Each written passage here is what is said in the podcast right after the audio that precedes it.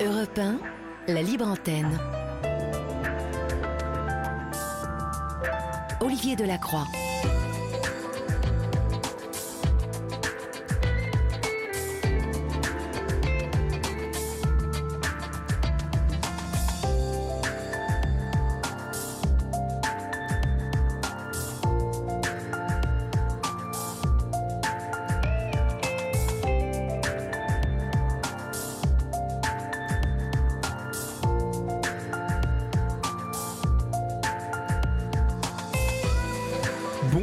Toutes et à tous. J'espère que vous avez passé un agréable week-end, chers amis, et que vous êtes maintenant sur un début de semaine lumineux, positif. En tout cas, c'est tout ce que je vous souhaite. Vous le savez, c'est votre libre antenne, comme tous les jours de la semaine et du week-end. Euh, donc, euh, vous le savez, vous pouvez composer, comme vous l'a dit Maël, le 01 80 20 39 21 si vous avez envie de nous parler, de me parler. Euh, vous savez que vous pouvez ici euh, parler de tout ce dont vous avez envie. Vous nous écrivez vos mails à libreantenne.europe1.fr, euh, vos messages sur notre groupe Facebook, vous êtes plus 57. Là, ça y est, nous sommes repartis à une vitesse de croisière et je pense que nous atteindrons, nous atteindrons donc euh, nos 20 000 euh, membres euh, très très bientôt. N'hésitez pas à partager euh, ce groupe. Vous savez combien, beaucoup d'entre vous savent combien euh, il leur a apporté. Euh, donc, il est bien de le partager, pas pour ce chiffre de 20 000, mais surtout pour que celles et ceux qui se sentent seuls et qui n'en connaissent pas l'existence puissent bientôt vous rejoindre. Vous pouvez nous écrire donc sur ce groupe Facebook. Vous êtes 18 754 exactement. Vous écrivez à Julia et à Florian en privé.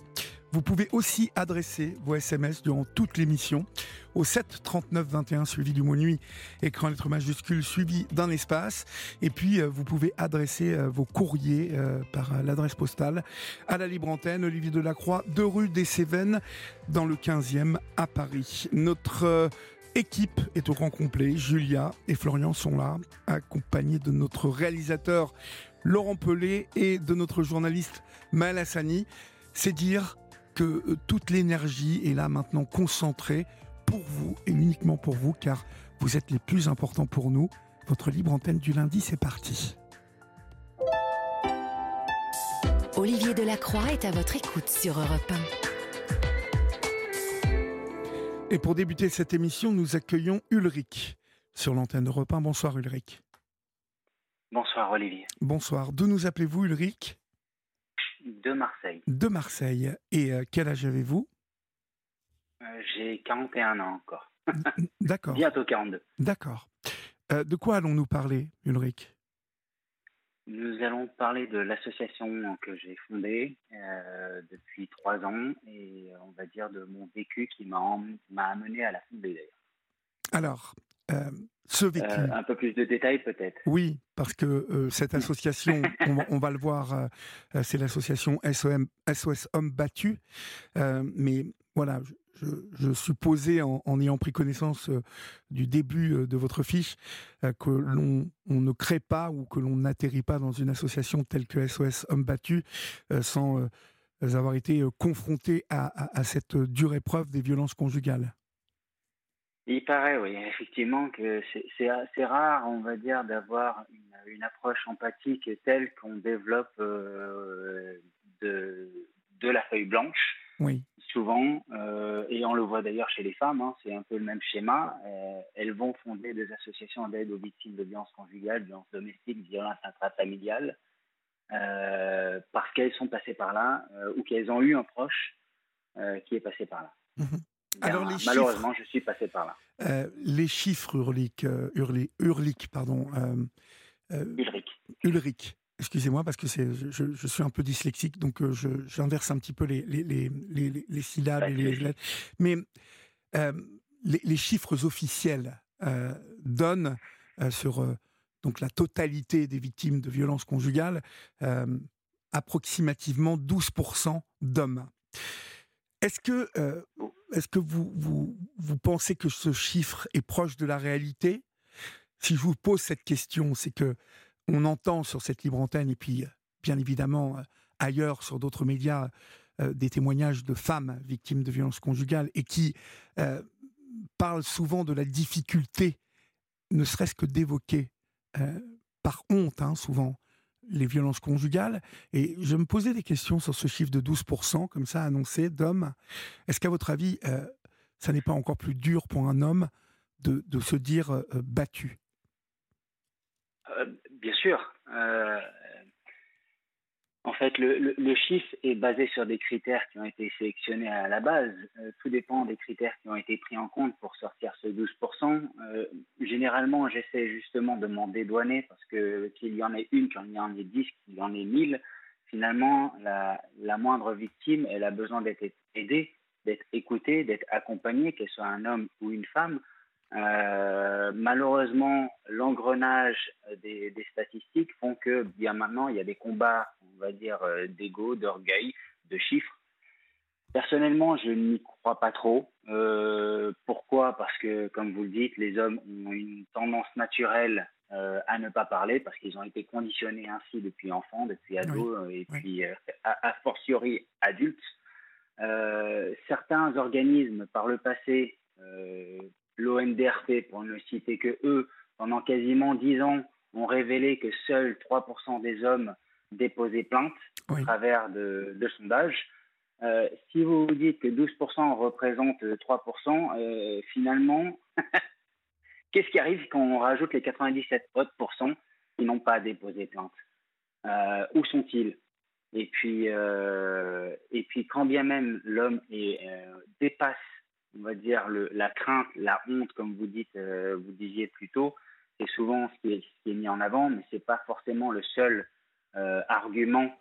Il y a la peur, il y a la terreur, euh, il y a les menaces, il y a le chantage, il y a, il y a la qualité d'écoute aussi. Hein, dans un dialogue, pour être écouté, il faut qu'une personne soit, bah, comme vous, disposée à écouter convenablement.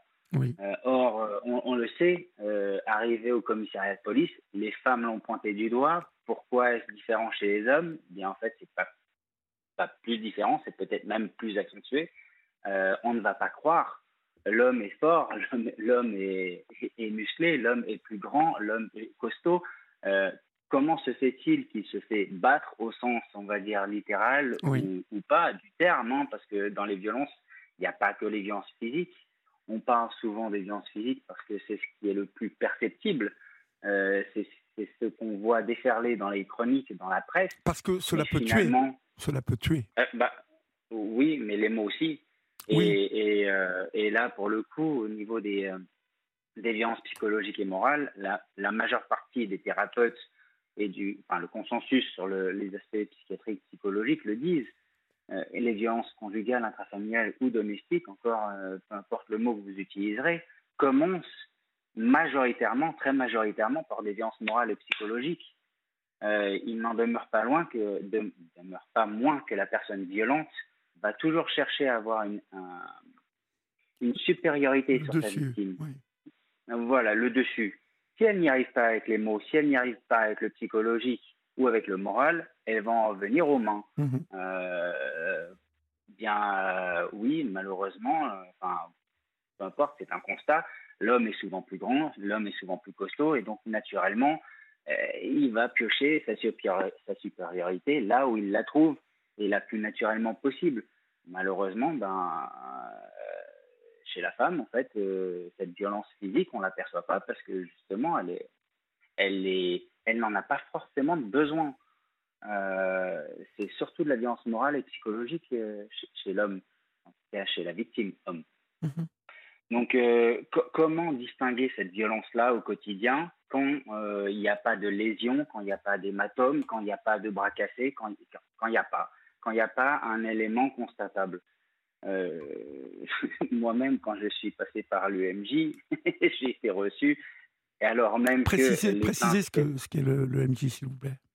Ah, pardon, l'unité médico-judiciaire. Mhm. globalement, c'est le pendant judiciaire euh, de l'hôpital et, de la police. Mhm. Ce sont des. C'est l'unité médico-légale. Euh, oui, aussi. Ce sont des médecins légistes qui vont travailler à l'hôpital en, en, lien avec la police ou la gendarmerie afin de euh, statuer sur les certificats de décès, entre autres, mais sur les lésions. Estimer le, nombre, le nombre d'arrêts de travail dus à ces violences psychologiques ou physiques euh, c'est pas un arrêt de travail en soi, c'est ce qu'on appelle un ITT, c'est un, une interruption temporaire de travail, ça revient, à peu, ça revient à peu près au même. Mhm. Euh, effectivement, euh, bon, ça va fluctuer entre zéro et puis ça peut monter à des chiffres exorbitants, mais par moment. Et donc, euh, bien souvent, ces, ces, unités ne sont pas, ne possèdent pas les compétences ou le personnel adéquat pour estimer les violences psychologiques et morales. Donc, euh, il peut s'avérer que vous arriviez devant un médecin légiste et qui va regarder si vous avez des bleus. Ben, vous n'en avez pas, en fait. Et donc, du coup, vous, vous ressortez comme vous rentrez. Alors, euh, moi, ce que j'aimerais, Ulrich, c'est que nous rentrions dans, le détail de votre histoire, car euh, celles et ceux qui nous écoutent, d'une manière générale, que l'on traite de n'importe quel sujet, comprennent beaucoup mieux et s'identifient lorsque on parle de, de de témoignages de, non de la de la réalité de ce que vous avez pu vivre vous en tant qu'homme. Hmm. Comment est-ce que euh, ça a commencé euh, Comment cela a-t-il évolué? Racontez-nous. Eh, alors euh, j'ai appréhendé cette réalité, on va dire au fil de l'eau. Ça s'est ça s'est décortiqué avec le temps parce que je ne comprenais rien en fait au départ. Oui. Je ne comprenais pas d'où ça sortait et pourquoi j'en étais arrivé là et et finalement, c'est en échangeant avec des thérapeutes, avec des professionnels, que j'ai fini par mettre des mots et à comprendre l'architecture. Euh, souvent, on va piocher dans, dans les violences euh, durant l'enfance, soit, on va dire, des violences euh, intrafamiliales hein, de la part des parents ou de l'univers scolaire. Il y, a souvent un terreau de ce côté-là. Bon, bah, ça a été mon cas d'une certaine façon, et donc du coup, ça m'a fragilisé. J'étais quelqu'un d'assez introverti d'assez timide, euh, d'assez euh, fragile, on, soit. Hein. on, on, me pointait du doigt très souvent sur ce, sur ce plan-là. Euh, j'étais quelqu'un d'assez émotionnel, émotif, par ailleurs. Assez docile aussi, parce que quand vous subissez, on va dire, des pressions et des violences morales étant enfant, vous finissez par plier face à l'autorité, on va dire, adulte qui vous fait face, telle qu'elle soit. Euh, le problème, c'est que si vous n'êtes pas encadré correctement, convenablement par d'autres adultes qui vont vous sortir de cette impasse, arrivé à l'âge adulte, vous cristallisez dans ce système et vous reproduisez ce schéma-là tout au long de votre vie. Donc moi, ça a été crescendo. J'ai rencontré, on va dire, différentes femmes. Euh, il y en a certaines avec qui ça s'est très très bien passé, euh, bien qu'il y ait eu des ruptures, hein, ça arrive, c'est la vie. Et puis il y en a d'autres où ça s'est moins bien passé. Et puis euh, ben, j'ai pas compris une première fois, j'ai pas compris une deuxième fois. Et puis on va dire, euh, j'ai toléré, j'ai pas su mettre des barrières euh, dans, ma vie personnelle, dans ma vie conjugale, dans ma vie sentimentale, là où il fallait que j'en mette, là où il fallait que je tourne les talons, et assez tôt. Et, et, en fait, il y a un phénomène d'emprise qui s'est s'est créé euh, sur le plan émotionnel avec cette femme, euh, matériel aussi, et puis euh, on va dire parental, puisque j'ai eu des enfants par ailleurs. Donc il y a, y a, tout un contexte qui fait que vous êtes imbriqué avec, avec une personne qui vous maltraite au quotidien et de manière plus répétée, de manière plus intensive avec le temps. L'emprise étant conditionnée par tout ce dont vous, vous venez de nous parler, euh, les sentiments, l'amour, mais euh, aussi la parentalité, hein, euh, où les enfants sont souvent au cœur, en tout cas peuvent être utilisés pour exercer une pression sur l'autre. C'est ce qui s'est passé avec votre femme, votre ex-femme, pardon. Bien, oui, effectivement, c'est une ex. Euh, oui, quand je l'ai rencontrée, elle était merveilleuse. Euh, D'ailleurs, souvent, euh, je, je, voyais bien que mes collègues de travail se retournaient sur elle, que ce soit à la cantine, on s'est rencontrés dans le milieu professionnel. Bon, petite subtilité que j'ai découvert après coup, parce qu'elle me l'a avoué, c'est qu'elle a, je vais pas dire qu'elle a piraté mon compte, mais elle a bloqué mon compte, elle était dans un service informatique, pour provoquer la rencontre. Donc c'est un peu tordu déjà comme, méthode de, rencontre, mais finalement, euh, le jour où elle me l'a sorti, j'étais plus flatté qu'autre chose. Euh, Ouais, ça, c'était la première, le premier essai qui se coule. Après, elle était, jolie. Euh, moi, elle me plaisait. Euh, globalement, elle plaisait à mon entourage. Elle avait, on va dire, un répondant qui, passait bien en communauté, on va dire, avec mes amis, avec ma famille, avec tout le monde, avec mes collègues de travail. Euh, ce que j'ai appris, on va dire, sur le tard, quand j'ai fini par la quitter, c'est que globalement, elle avait un double discours. C'est-à-dire que moi, elle me montait contre mes amis, ma famille, parce qu'elle a, a complètement vrillé quasiment 180 degrés de direction dans, son dialogue, mais uniquement avec moi. Elle avait un autre discours avec ma famille et mes amis en arrière-boutique. Et euh, donc, euh, elle se faisait passer pour la femme, la femme merveilleuse qui venait en aide à, son chéri, mais globalement, elle passait son temps à me broyer. Et j'allais de mal en pis. Et vu que j'allais pas bien, elle continuait de, de, se faire passer pour Mère Teresa auprès de mes amis et de ma famille. Donc, euh, du coup, euh, quand moi j'ai cherché à avoir de l'aide, euh, c'était compliqué parce que personne ne comprenait. Ben, Ulrich, pourquoi tu tu sollicites pas ta, compagne comme il se doit, vu qu'elle se montre vraisemblablement la, meilleure des épouses, la meilleure des compagnes et la meilleure des mères. ouais, enfin, la réalité du, terrain au quotidien est, tout autre. je, globalement, on, me traquait de partout. Euh, j'avais des interrogatoires quand je rentrais. À la fin, euh, un coup sur deux, elle pouvait m'enfermer dehors ou me séquestrer, à l'intérieur. Euh, elle se barricadait en fait devant la porte pour pas que je sorte. elle faisait bouclier de son corps. Globalement, s'il fallait que je sorte, il fallait que je j'ose finalement lui mettre la main dessus. or, non, ça c'est pas possible. Et finalement, j'ai fini par sauter par le balcon. Euh, voilà, j'ai attrapé mon trousseau-clé, euh, mon portefeuille, et puis, hop, bon, par chance, j'étais au premier, mais, mais quand même, euh, ça, a été, ça a été, on va dire, une situation délicate. mais mais, mais, j'ai rien vu venir. ça a été, on va dire, deux électrochocs qui ont fait que j'ai réagi. Mais sur les débuts, on me dit, mais normalement, quand une personne elle est, elle mal, pas bien, elle, te, te traite pas bien, elle te respecte pas, oui, tu devrais, tu devrais réagir. Mais 95% du temps, elle était bien. Et puis, hop là, il y avait, on va dire, un, élément euh, sur 10 qui n'allait pas. vous avez 9 éléments qui vont bien, un qui va pas bien. Dans la balance, vous faites les pour et les contre, bah, vous restez, puisque la majeure partie des éléments vont bien. Oui, mais visiblement, visiblement euh, même s'il n'y en avait qu'un sur 10, euh, à chaque fois, celui-là ça ne passait pas euh, du tout et ça rendait la, la situation. Ah non, euh, bah, en l'occurrence, elle, elle, enfin, elle, refusait que je quitte mon travail, à part si euh, je trouvais un travail globalement qui subvienne à son, à nous faire vivre tous les deux, sans qu'elle, enfin, globalement qu'elle arrête de travailler, qu'elle vive à mes dépens. Mmh vous voyez un peu le, genre d'hystérésie, un peu, on va dire, cash. sur le coup, ben, vous êtes choqué déjà par le propos.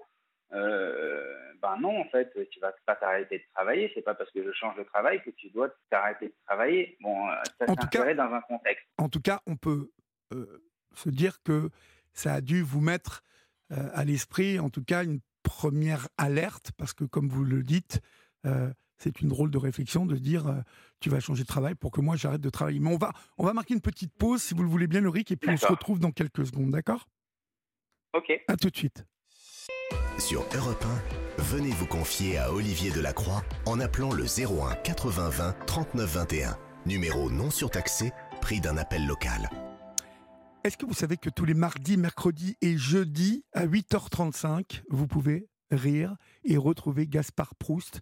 Gaspard Proust qui pique, euh, euh, qui démange et ça grince avec lui, car euh, trois fois par semaine, tous les mardis, mercredis et jeudis, sur Europe 1, Gaspard Proust vous livre son regard très personnel sur l'actualité. vous pouvez retrouver dès maintenant le meilleur de Gaspard Proust en replay sur le site europe et bien évidemment sur l'application Europe 1. Voilà, Gaspard Proust, c'est trois fois par semaine sur Europe 1, le mardi, mercredi et jeudi à 8h35. Ulrich, euh, donc, euh, est-ce que vous avez fini par céder à cette, euh, cette demande de, de votre ex ou est-ce que vous avez oh, bah, résisté? il y, a, eu plusieurs événements sur lesquels j'ai cédé. J'ai cédé pour, globalement sur le plan professionnel. Les contraintes étaient telles qu'elle travaillait à 5 minutes de la maison. Moi, je devais faire 2 heures de route aller et 2 heures de route retour, donc 4 heures par jour. Et il n'y avait aucune concession possible. J'ai cédé sur l'appartement parce que, on va dire, en voulant fonder un foyer et une famille, a fortiori, euh, ben, j'ai voulu proposer de quitter la location et de devenir propriétaire, mais au final, euh, c'est comme si je lui avais acheté son appartement parce que tous les critères qui étaient sélectionnés, c'était les siens et pas les miens. Mais bon, euh, j'ai composé avec parce que j'avais une volonté de construire et bon, bah, j'ai fait avec ces critères à elle. j'ai cédé aussi euh, au niveau de la famille, parce que c'était quasiment, on va dire, tous les mois, toutes les semaines, par moment, euh, où elle me harcelait pour avoir des enfants. Et elle me lâchait pas à ce niveau-là. Euh, bon, il faut aussi savoir quand même être honnête dans le contexte, c'est qu'elle avait des problèmes pour enfanter. Hein. On est passé par une FIV, donc j'ai donné un accord écrit, médical finalement, vu qu'on est passé par un processus médical pour avoir des enfants. Euh, et, derrière, euh, j'étais, euh, j'avais aucune liberté, aucune autonomie vis-à-vis des enfants. Fallait que je les habille, que je leur, que je leur donne à manger, que, globalement que je me comporte envers eux. avant même qu'ils n'arrivent dans, dans, ma vie, avant même qu'ils n'arrivent, enfin qu'ils naissent finalement, tout était tout contrôlé. Euh, j'étais sur des rails et je devais dire C'était très infantilisant tout ça quand même. Ah, oui, oui, oui, c'est, bah, oui, quand vous êtes un adulte, on va dire, euh, il se doit, il y a un moment donné, euh, bien, vous avez quand même envie d'apporter votre, votre pierre à l'édifice. C'est, c'est votre rôle de parent, que ce soit un homme ou une femme. Là, en l'occurrence, moi, j'étais le papa, donc d'homme. Euh, mais j'avais envie d'apporter ma vision des choses et finalement c'était des querelles sur des querelles sur des querelles euh, sorties de nulle part pour, euh, pour trois fois rien hein, généralement mais c'était des conflits perpétuels qui étaient créés de toutes pièces avant même que les enfants n'arrivent. Quel impact ça a eu sur vous Ulrich? Bah, L'impact est que je n'avais plus d'existence globalement, je n'avais plus d'existence de conjoint parce que finalement, j'étais, mauvais. Euh, c'était à se demander qu'est-ce qu'elle faisait finalement avec moi à la fin de la journée, euh, tellement j'étais mauvais. Euh, c'était à se demander mais quel, quel père j'étais parce qu'elle avait tout fait pour avoir des enfants avec moi, mais globalement, tout ce que je, j'entreprenais ou que je proposais, c'était mal. Donc, au final, qu'est-ce qu'il me reste euh, D'être homme euh, et, encore? Euh, parce que quand on vous critique votre rôle de père, quand vous critique votre rôle de conjoint, finalement, on va dire la part du gâteau qu'on critique, c'est quasiment à ce stade-là 99%. Je me démenais, ben, on va se le dire, hein, comme un chien professionnellement pour essayer de, de, subvenir, parce qu'on a eu des jumeaux, euh, donc c'est quand même des, frais euh, non négligeables. Euh, moi, j'ai plus ma famille derrière moi, on va dire ma famille proche, père et mère. Donc, ce c'est pas sur eux que je pouvais compter pour venir en aide à ces deux bambins qui allaient, venir dans, ma vie. et on n'est pas de la haute société, quoi. Donc, elle, a, elle a certes ses parents derrière, mais quand même, euh, sans parler que elle me les a décrits comme des, tortionnaires euh, où elle se mangeait du ceinturon étant gamine. Euh, vous pensez bien que globalement, c'est pas pour me plaire. En plus, est-ce que j'ai réellement envie de mettre des enfants dans ce contexte-là ou est-ce que j'ai plutôt envie de les isoler de, ce contexte-là? J'ai plutôt avoir tendance à pencher pour la deuxième. Euh, donc globalement, dans ma tête, à ce moment-là, je me dis, on va être seul contre le monde.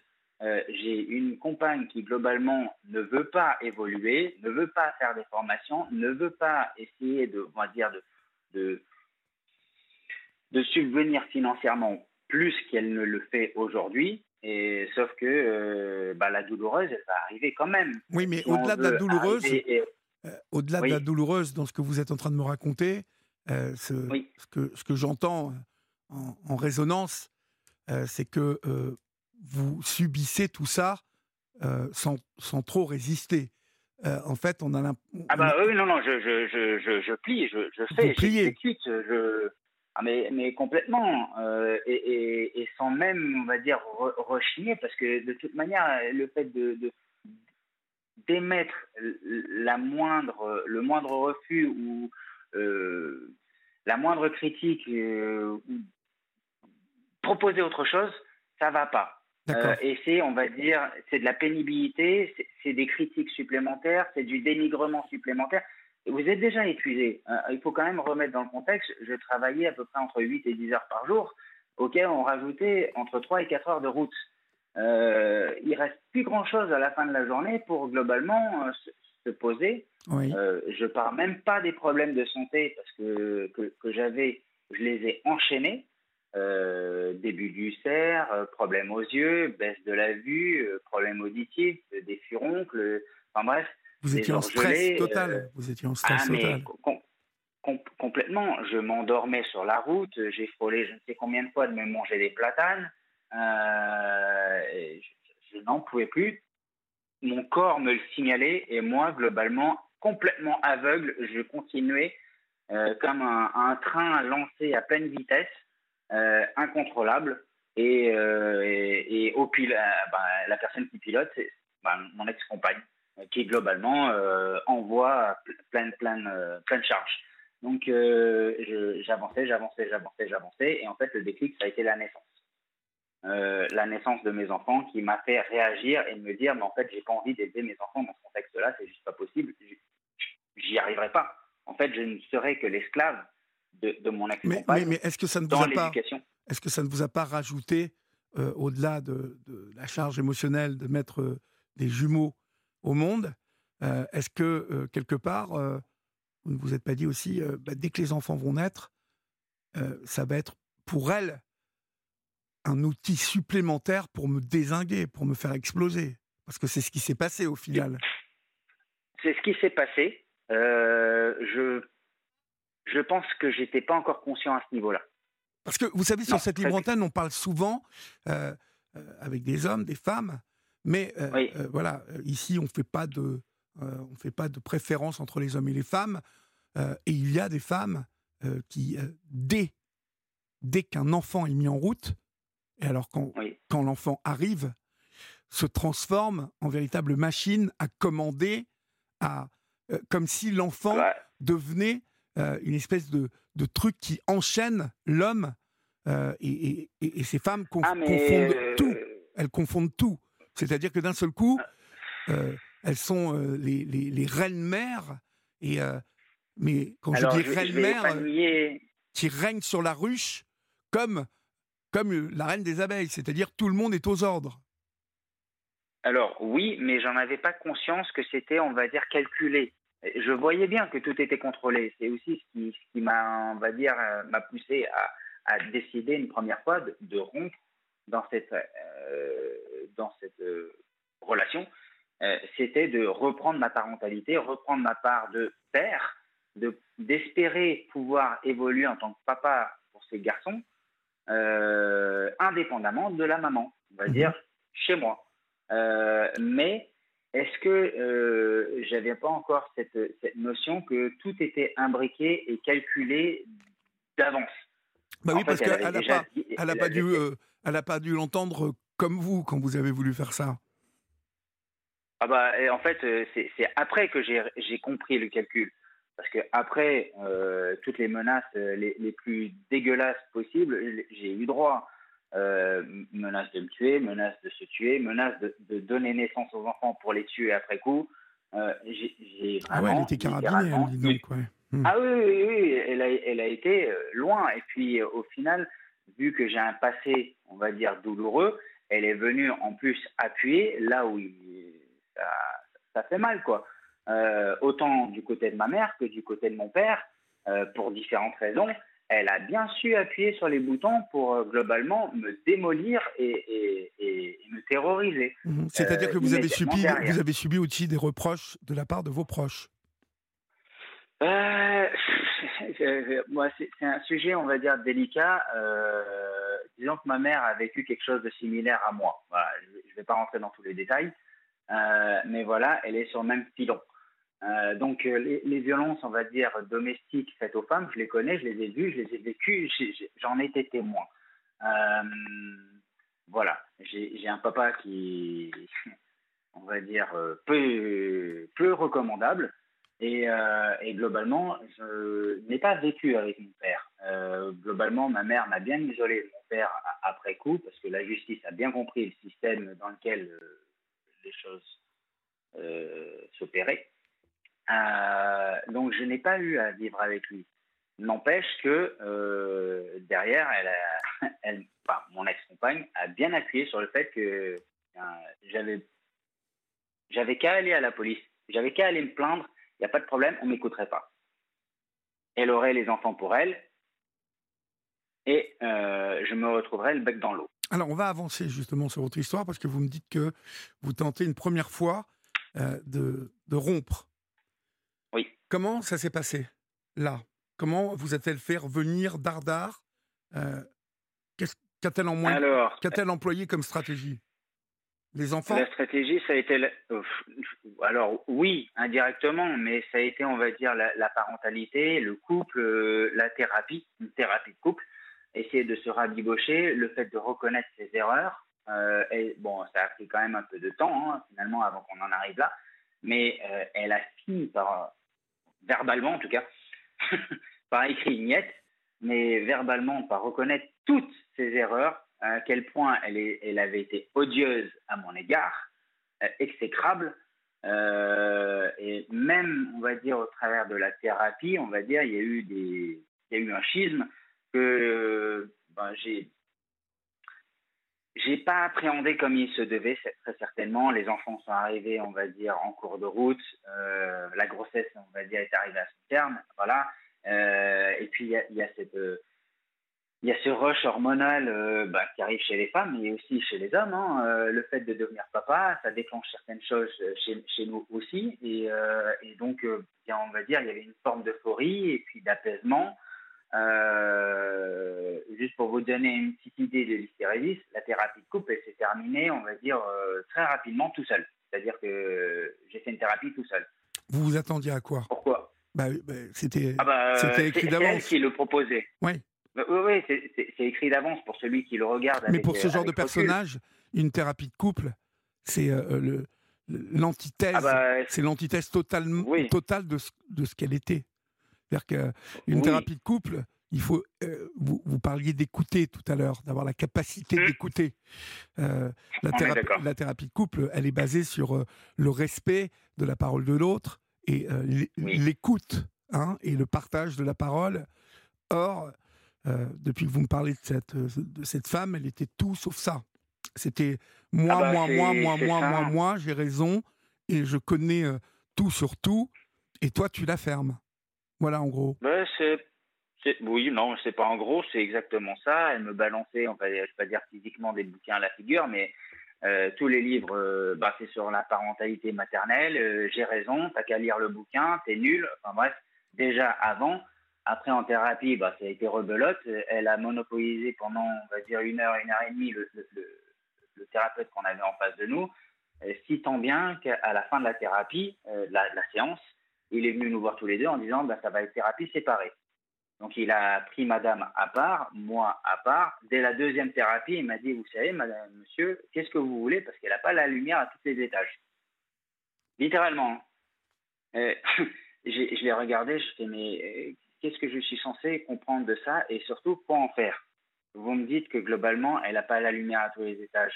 Mais euh, du coup, vous me dites qu'elle est folle ben, dans ces cas-là, enfin, c'est pas à moi de décider de la suite. Euh, J'en suis pas compétent en la matière.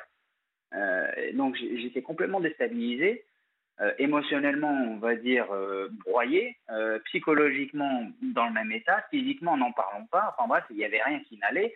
Et qu'est-ce que vous voulez que je bricole avec ça? Donc moi, j'ai continué la thérapie. Il a réussi à me convaincre de quitter le domicile conjugal pendant la grossesse et de, de me rapprocher de mon travail, donc de, à deux heures de route de la maison, pour m'isoler et dormir, pour trouver un peu de sérénité. Oui, pour vous préparer, pour vous, efficace. prépa- Voilà. pour vous préparer à l'arrivée des enfants, qui des jumeaux. Déjà, un bébé, c'est euh, c'est du sport, mais deux, euh, Ouais. bon. Oui. Et, et, euh, Est-ce que ça a été bah, une sage finalement, la décision, ça? Ça a été difficile financièrement, ça m'a créé beaucoup de stress aussi. Je pense dans une certaine mesure un certain salut. Et elle l'a Oui, elle euh, accepté, je- elle, surtout? Ah bah, ça l'a accepté. Il m'a convaincu qu'il allait la convaincre. D'accord. Voilà, Euh, c'était tout, c'était toujours son, son, son, son dada. À la fin de la séance, il me disait ayez confiance en moi, Monsieur le Marchand. Donc, euh, ben, euh, du coup, ok, euh, c'est une figure d'autorité en face de moi. C'est un sachant, c'est un psychiatre, il est expert, il a tous les diplômes au mur. Bon, ben, on va l'écouter. Visiblement, il y a quand même une forme d'apaisement qui semblait s'orchestrer pendant cette phase de grossesse. Donc, je ne pouvais que abonder dans son sens à ce moment-là. Et puis à la fin, elle a quand même reconnu ses erreurs en, di- en me disant qu'elle ne recommencerait plus. Mais comme on dit, chasser le naturel, il revient au galop. Alors, justement, Donc, euh, on va être obligé d'accélérer un petit peu, euh, Ulrich. D'accord. Euh, Oui. Finalement, c'était reculé pour mieux sauter, tout ça. Oui, c'est- ça a été ça. Euh, bon, j'ai eu des menaces de, de ma famille. J'ai, on va dire, mes amis qui se sont détournés de moi pendant cette période-là. J'ai, quand les enfants sont, sont arrivés, bah, je me suis encore mis en mode euh, exécutant. Donc, euh, on a abattu pendant deux ans, globalement, les deux premières années, les tâches difficiles, hein, euh, de quasiment pas dormir, euh, nourrir les enfants. Elle a eu, on va dire, d'autres problèmes aussi durant cette phase-là. Ça n'a pas été facile. Moi, sur le plan professionnel, ça n'allait pas mieux, mais bon, voilà, on tenait comme, comme on pouvait. Voilà, on drainait notre énergie pour les enfants. Euh, dès lors où les enfants ont commencé à être un petit peu plus autonomes, à savoir marcher, trapahuter dans la maison, ben voilà, c'est là où globalement les choses se sont de nouveau envenimées. Euh, je rentrais par exemple le soir euh, depuis le parking en bas de l'immeuble et je l'entendais hurler sur les enfants. Ça, ça vous donne pas envie de rentrer dans la maison. Vous savez que globalement vous arrivez dans un hystérésis euh, et puis. euh, Non, mais c'est bon, épuisant. droit- C'est- totalement c'est épuisant. et puis elle, elle- elle me disait mes enfants m'écoutent pas oui enfin ceci dit ils ont deux, ils ont entre 2 et 4 ans euh, c'est- pas forcément aisé de se faire écouter euh, mais c'est certainement pas en leur hurlant dessus pendant des minutes voire peut-être des heures j'en sais rien parce que j'étais pas là euh, tout du long donc depuis combien de temps finalement elle hurlait sur les enfants? J'en sais rien mais les enfants étaient dans un stress pas possible euh, et euh, je devais, selon elle, faire acte d'autorité sur mes enfants. Euh, concrètement, euh, ce qu'elle attendait, c'est que globalement, je sévisse et que je fasse en sorte qu'ils respectent maman. On parle d'ordre du style ranger sa chambre. Oui, enfin, encore une fois, ils ont 2 et 4, Oui. à 4 ans. Donc, euh, il faut les accompagner, ces enfants, dans, dans la démarche. Et ça va être se répéter 10 fois, 20 fois, 30 fois, 40 fois, 50 fois, et puis mais 500 fois ou 5000 fois, euh, avant que euh, l'enfant de 2 ans commence à piger que euh, les Lego, enfin les Playmobil ou les, les, les briques vont dans le bac à, à briques. Euh, mais bon, vo- voilà, donc euh, c'était compliqué. Euh, derrière, bien sur le plan sexuel, c'était pas facile non plus. Euh, le nom, elle ne l'entendait pas. Le harcèlement sexuel toute la nuit jusqu'au petit matin, j'y avais droit. Euh, si je voulais dormir, c'était, bah, je devais passer à la casserole. Ou alors, c'était direction le canapé, voir la voiture sur, le- sur le parking en bas, pour essayer de dormir et essayer de, de trouver du sommeil. Euh, donc ça, ça a été, on va dire, un certain nombre d'années. hein, ça s'est produit. Euh, Combien de temps vous avez, vous avez tenu au final? Quatre, bah, quatre ans, à- enfin, quatre ans après la naissance des enfants. Mhm, Donc, euh, Vous rajoutez un certain, enfin, sept ans en tout, mais euh, à peu près. Comment, Euh, comment, ans avec les enfants. comment vous prenez la décision de partir, euh, Ulrich? Parce que je, je Ah, suppose qu'il y a la la- peur, la- la peur de perdre les enfants, en tout cas qu'elles se battent pour Oui. avoir la garde des enfants. comment comment ça s'opère tout ça? ah bah, ça a été rédhibitoire. Elle a critiqué mon, mon beau-père. Il s'avère que dans le lot, j'ai un beau-père qui est magnifique. Voilà, comme je dis, c'est mon diamant. Euh, il m'a élevé pendant de nombreuses années. Il a le cœur sur la main. Il, est, il a ses défauts, mais il est indiscutablement un bijou. Euh, pardon. Et le jour où elle l'a critiqué, ça a été mort. Voilà, la sentence était tombée. La première fois, j'ai laissé couler, je sais pas, j'étais aveuglé, je sais rien. Euh, je voyais trouble. Là, c'est juste pas possible. On ne pouvait pas critiquer cet homme-là. Il est incritiquable. Euh, Alors justement, on va, euh, on va vous laisser reprendre vos esprits parce que je sens que vous êtes très ému. on va laisser passer l'info hein, sur Europe 1 et puis on se retrouve mm. juste après, d'accord? Merci. À tout de suite. Il est 23h passé de 3 minutes. Vous êtes euh, sur Europe 1 et c'est euh, votre libre antenne, chers amis. Si vous sortez du restaurant, si vous sortez euh, du cinéma ou si vous vous baladez encore chez vous, là-bas, en province ou dans les rues de Paris, Strasbourg, Marseille ou Lyon, avec l'application Europe 1 branchée sur les oreilles. Nous sommes ensemble jusqu'à 1h du matin et vous pouvez, vous le savez, à tout moment, composer le 01 80 20 39 21. Depuis le début de cette émission, nous évoquons les euh, violences conjugales, euh, des violences conjugales qui peuvent être, comme Ulrich notre auditeur euh, nous les décrit, psychologiques, aussi bien qu'elles peuvent être physiques. En tout cas, on sent, Ulrich, l'emprise, euh, l'emprise euh, qui euh, s'est imposée pratiquement tout de suite dans votre relation. vous dites que le jour où cette femme a critiqué votre beau-père, qui était un peu votre mentor, votre protecteur, ça a été le déclic, hein, sans doute la goutte d'eau qui a fait déborder le vase. moi, ce que j'aimerais savoir, parce qu'on va être obligé de conclure, Ulrich, vous sortez de tout ça à cette époque, dans quel état? D'abord, première question. Et ensuite, est-ce que vous vous décidez euh, à aller euh, porter plainte, à justement évoquer ce que nous avions évoqué en début d'intervention, euh, aller faire constater votre état de délabrement psychologique, pouvoir faire constater peut-être un, impact psychologique qui vous, qui vous plonge bah, dans un ITT. dans quel état vous sortez de tout ça? Euh, bah, délabré. Euh, à l'époque, c'est un marin-pompier qui globalement m'offre le refuge chez lui pendant, quasiment deux mois. Euh, j'ai 10 kilos de moins par rapport à, mon poids de masse habituel, donc c'est quand même énorme. Hein. On parle quasiment de mon sixième de mon poids. donc je, suis assez rachitique, et c'est un peu pour ça d'ailleurs qu'il intervient. les policiers, j'ai bien testé à quelques reprises d'aller déposer plainte euh, justement suite à des menaces de tuer les enfants, euh, eh bien, il me renvoie chez moi euh, dormir et remettre les enfants à mon ex-compagne. Donc, je suis un petit peu sous le choc psychologique de, tout cela. Ça a duré quasiment un an, hein, cette situation de non-prise de plainte. Ça a fini avec une plainte au procureur et au procureur général. Euh, d'à peu près une vingtaine de pages euh, sur les euh, non-prises de plainte des, différents commissariats, enfin policiers et OPJ auxquels j'ai été confronté. Ils ne comprenaient pas en fait. Je, parlais dans le vent pendant un temps. Ça s'est débloqué sur le tard. Hein. C'est, je ne vais pas dire que c'est revenu à la normale parce que ce serait, on va dire, mentir. Mais il a bien fallu qu'un officier d'une d'un agent de police, en tout cas d'une autre ville, soit muté euh, dans ce commissariat. Et, lui a compris tout de suite.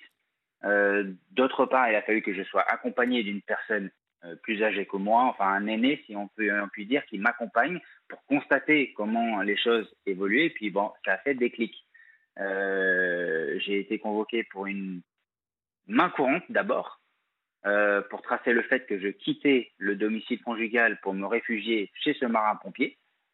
Euh, voilà, j'en ai déjà pas mal, mais et, euh, et puis, c'est enchaîné un certain nombre de plaintes parce que, bah, évidemment, les violences se sont pas arrêtées là. Hein. Elle m'a harcelé par mail, par téléphone. Euh, c'était, c'était des appels toutes les une, deux, trois minutes. même la, police, elle hallucinait de, de la teneur des, des, messages vocaux qu'elle entendait, parce qu'un seul, un, coup, elle était mielleuse, le coup d'après, elle était, on va dire, dans une crise où elle m'insultait, me, menaçait de tout. Et la seconde d'après, elle était en larmes, mais c'est trois messages vocaux différents à intervalles de 30 secondes, une minute. Euh, et, ça en boucle. Euh, donc, euh, ils m'ont demandé de tracer tous les appels, tous les textos, tous les mails, jour et heure. Euh, ça a été un boulot monstre. Euh, ça m'a complètement accaparé. Elle m'appelait au boulot. L'assistante de direction venait me voir en me disant Mais c'est qui cette personne, cette femme qui appelle en masqué qui ne se présente pas et qui raccroche euh, sans arrêt. Euh, elle appelait ma famille, elle appelait euh, mes copains. Et malgré tout, elle, a récupéré les enfants. Oui, oui, oui. bah en fait, on a, on a mis le. L'ASE a prétendu que j'avais été violée quand j'étais enfant. Enfin, c'est une des phrases un peu choc que j'ai retenues, qui justifierait que j'avais pas les idées claires et que globalement j'exagérais. Euh, parce que globalement, ils étaient, personne n'était vraiment capable de comprendre qu'elle euh, était littéralement violente. Et, ça a pris peut-être deux ou trois ans avant qu'elle commence à être reconnue euh, coupable. Elle a été coupable de harcèlement, d'abus de, enfin, de, abus de faiblesse, personne en faiblesse, pardon, en état de faiblesse, cyberharcèlement, non-représentation d'enfants, et violence conjugale. Enfin, voilà, euh, a-t-elle fini par perdre la garde des enfants? Non. Non. non. Non, non, en fait, euh, c'est une bonne mère. On est, on est encore dans quelque chose de tout à fait anormal. Bah, moi, j'ai quitté, j'ai fini par quitter le pays pendant, pendant un temps, vu que la police ne faisait rien, euh, parce que je n'arrivais plus à dormir, je n'arrivais plus à travailler, je n'arrivais plus à rien du tout. J'étais un légume, voilà, j'étais lobotomisé. Euh, donc, euh, sur conseil de mon thérapeute et de mon avocat, je me suis mis en protection. Euh, voilà, je suis parti du, pays momentanément. Et à l'étranger, ce qui m'a fait revenir, c'est que j'ai été alerté par une maman, comme quoi mes enfants se plaignaient d'être violentés par leur mère. Donc voilà, elle avait plus son sac de frappe. La piñata que j'étais à l'époque était plus là, donc globalement, elle se vengeait sur les gamins. Donc je suis revenu parce que en fait l'école ne faisait rien, n'alertait pas. Euh, il n'y avait pas de signalement de fait. Donc euh, pour essayer de détricoter tout ça, il y a eu une enquête de diligentée. Quand l'enquêtrice, je l'ai interrogée là-dessus, elle m'a dit oui, oui, elle a reconnu. Et donc, ah bah elle a reconnu, donc euh, c'est bon quoi. Ah, ok. Donc euh, voilà, euh, il y a eu une récidive. entre autres, mes enfants se sont plaints une deuxième fois, mais euh, bon, elle, a certainement dû reconnaître une deuxième fois. Je ne sais pas pour la suite. J'ai pas eu, pas eu d'informations sur la deuxième, événement. J'ai juste été alerté comme quoi les enfants s'étaient plaints de violence de la part de leur mère deux fois. Et pourtant, c'est elle qui a la garde, euh, tout va bien. Euh, je, ne vous parle même pas de la qualité des, mails qu'elle envoie à mon avocat encore aujourd'hui, hein, ans plus, enfin 11 ans plus tard. ça, fait, ça, fait combien de temps que c'est fini là? Bah, La relation, ça fait 7 ans, mais les enfants, ils ont 11 ans aujourd'hui. Donc ça fait 11 ans que ça dure depuis la naissance de mes enfants. Et elle est toujours dans le même état. Hein, et, elle terrorise tout le monde. La dernière compagne que j'avais, euh, elle a été épuisée, entre autres, enfin en partie euh, à cause de ça. Euh, j'ai dû récupérer la compagne avec qui j'étais en larmes à cause de la virulence de mon ex-compagne. Mhm.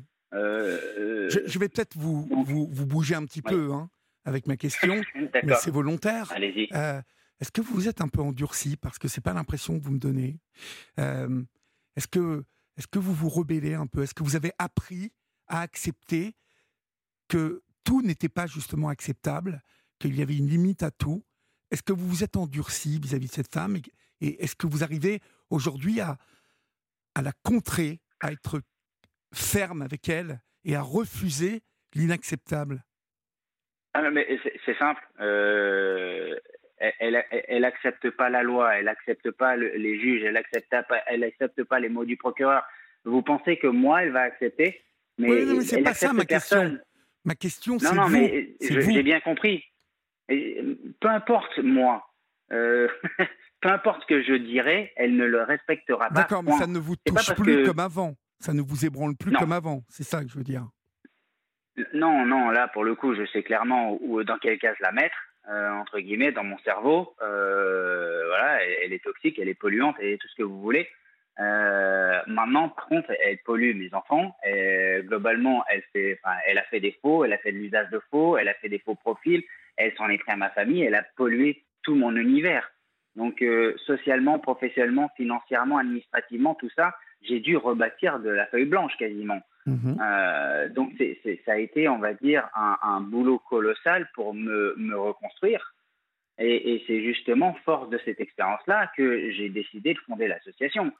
C'est euh, partager cette expérience, prendre le courage à deux mains euh, de m'exprimer tel que je le fais ce soir, mais tel que je le fais par ailleurs aussi, d'échanger avec eux, de les écouter, euh, avec toute la dureté que, que j'ai pu avoir par le passé. Je, le vois, je le perçois dans le schéma des autres et, euh, essayer de, bah, de, les aider comme on, peut, hein, on va dire, de, les conseiller, de les orienter vers des professionnels dignes de ce nom. Euh, parce qu'il y a aussi des thérapeutes et des avocats qui comprennent rien et qui, qui violentent de surcroît leurs leur, patients, leurs clients. Euh, et ça se, ça se voit régulièrement, en tout cas chez les hommes. Je ne peux, peux pas parler pour les femmes parce que là, pour le coup, je ne sais pas. Est-ce que les femmes sont mieux écoutées par leur thérapeute et leur avocat J'en sais rien. Euh, mais clairement, chez les hommes, c'est quelque chose de, de, de, très difficile à trouver un bon avocat et un bon thérapeute mhm. euh, qui n'aura pas des préjugés, qui va les écouter avec bienveillance euh, et un avis complètement neutre en se disant, ben, dans le monde, le mal peut survenir de, de, partout, que ce soit un homme ou une femme. donc, oui, je me suis endurci. Il a bien fallu que j'apprenne à mettre des limites. Ça, pour le coup, ça a été un. C'est toujours un apprentissage, mais ça a été, on va dire, j'ai quand même réussi à mettre des limites. Et, Dieu sait que certaines femmes à qui j'ai mis des limites après mon ex n'ont pas apprécié. Mais euh, bah, c'est comme ça. Euh, il y a des choses qui ne sont pas acceptables, euh, même si elles ne le font pas volontairement. C'est dire, bah non, ça, on, ne retourne pas dans ce schéma-là, parce que euh, c'est euh, c'est la porte ouverte à, des dérapages incontrôlés euh, derrière. Et, non, je n'y retournerai pas. alors, elles le comprennent, elles le comprennent pas. ça, c'est encore autre chose. Hein. On est dans une société où aujourd'hui, l'égoïsme, l'égocentrisme et puis, on va dire, le recul face aux, interactions humaines est, pas évidente. On va essayer de synthétiser ça comme ça, mais mm-hmm. Euh, mais les abus, une personne qui voudra abuser de vous, euh, qu'importe qui vous êtes, euh, elle le fera, point. Elle trouvera le moyen. Y y a, on a des bérets verts parmi les, les, appelants. Hein. on a des commandos marines, on a des, des bérets rouges. Ah, mais je n'en doute pas, ça n'a rien à voir avec le muscle, comme vous l'avez dit en début eh ben, d'intervention. voilà, mhm. exactement. C'est suffit de trouver le, le, le bouton, la faille, tout le monde en a une, et d'appuyer dessus. Voilà. L'avantage, on va dire, de ces, de ces femmes manipulatrices, c'est qu'elles savent bien faire parler leurs victimes. Et euh, ben, en parlant, vous évoquez, on va dire, les troubles du passé. Et puis, ben, blanc, voilà, ça, c'est mis de côté judicieusement. Et elle viendra appuyer dessus plus tard. On parle des femmes manipulatrices hein, mhm. mais, euh, et, violentes. Mais euh, une femme bienveillante ne le fera pas. Bon, ben, ça, en tout cas c'est c'est une autre version de femme que je n'ai pas trouvée. Très bien. Dernière question, en fait, euh, euh, cette association est ouverte depuis combien de temps? Et euh, Trois ans. Trois ans. Et combien d'adhérents avez-vous aujourd'hui? Combien d'appels? Quelles sont les moyennes ah. d'appels que vous avez? Est-ce que vous, vous constatez, vous, ce que nous évoquions hein, tout à l'heure au début de, de mmh. l'émission, c'est compliqué lorsqu'on est un homme euh, d'avouer qu'on est victime de, de pression psychologique, d'insultes, voire de coups. Euh, est-ce que, est que, euh, ah. est que les hommes se confient plus facilement à vous, qui êtes un homme victime? Bah, Déjà, je dirais qu'ils ne le savent pas forcément quand ils appellent sur qui ils vont tomber. Aujourd'hui, on a une permanence avec 6, bientôt 7 écoutants. dans lequel on a, on va dire, des personnes du milieu social, du milieu médical, du milieu criminologue, criminologie, exactement. on a d'anciennes victimes qui, on va dire, ont eu de l'eau qui a coulé sur les ponts et qui ont une capacité de compréhension et de recul aussi. et donc, on, enfin, elles ne savent pas quel est le vécu de, l'écoutant. Euh, aujourd'hui, les écoutants, euh, sur une année, on a à peu près 1000 appels. Aujourd'hui, euh, c'était 1 à 3 par semaine, mois au départ. Maintenant, c'est plutôt 3 à 4 par jour.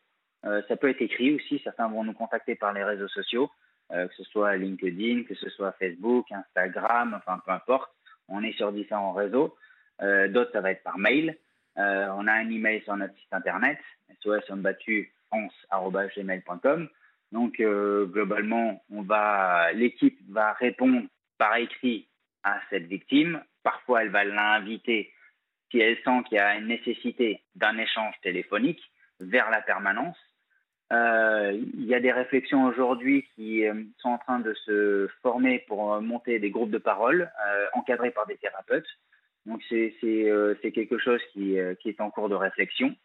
Euh, voilà, on a, vous demandiez la quantité d'adhérents. Aujourd'hui, on a à peu près entre 20 et 30 adhérents par année. Oui. Euh, c'est pas énorme, d'autant qu'on ne demande pas forcément une cotisation immense. Euh, c'est aussi délicat parce qu'il y a une image qui va avec. On a même des professionnels qui refusent d'être connotés euh, aidants aux hommes victimes de violence conjugale. Ils refusent, point. Et euh, chez les victimes et dans la société, ça se retrouve ce phénomène-là. Donc c'est stigmatisant, euh, c'est mal vu. Euh, un homme, c'est forcément un agresseur, une femme, c'est forcément une victime, et donc du coup, ces stéréotypes-là perdurent. Et, et, donc du coup, on a du mal à trouver plus de, bénévoles et d'adhérents. On a à peu près une petite dizaine sur la trentaine d'actifs, voilà, qui intervenons au quotidien au sein de cette association. Bon, très bien. Bravo euh, et merci pour votre témoignage ce soir sur l'antenne d'Europe 1, euh, mon cher Ulrich. Euh, bon vent et force à cette, cette association qui a la particularité, bien évidemment, d'avoir été montée par un homme. pas spécifiquement pour les hommes, mais vous aurez compris, bien évidemment, mesdames, que, que, voilà, que les hommes préfèrent euh, sans doute parler à, un homme, en tout cas dans un premier temps. Mais bon, peut-être pas tous non plus.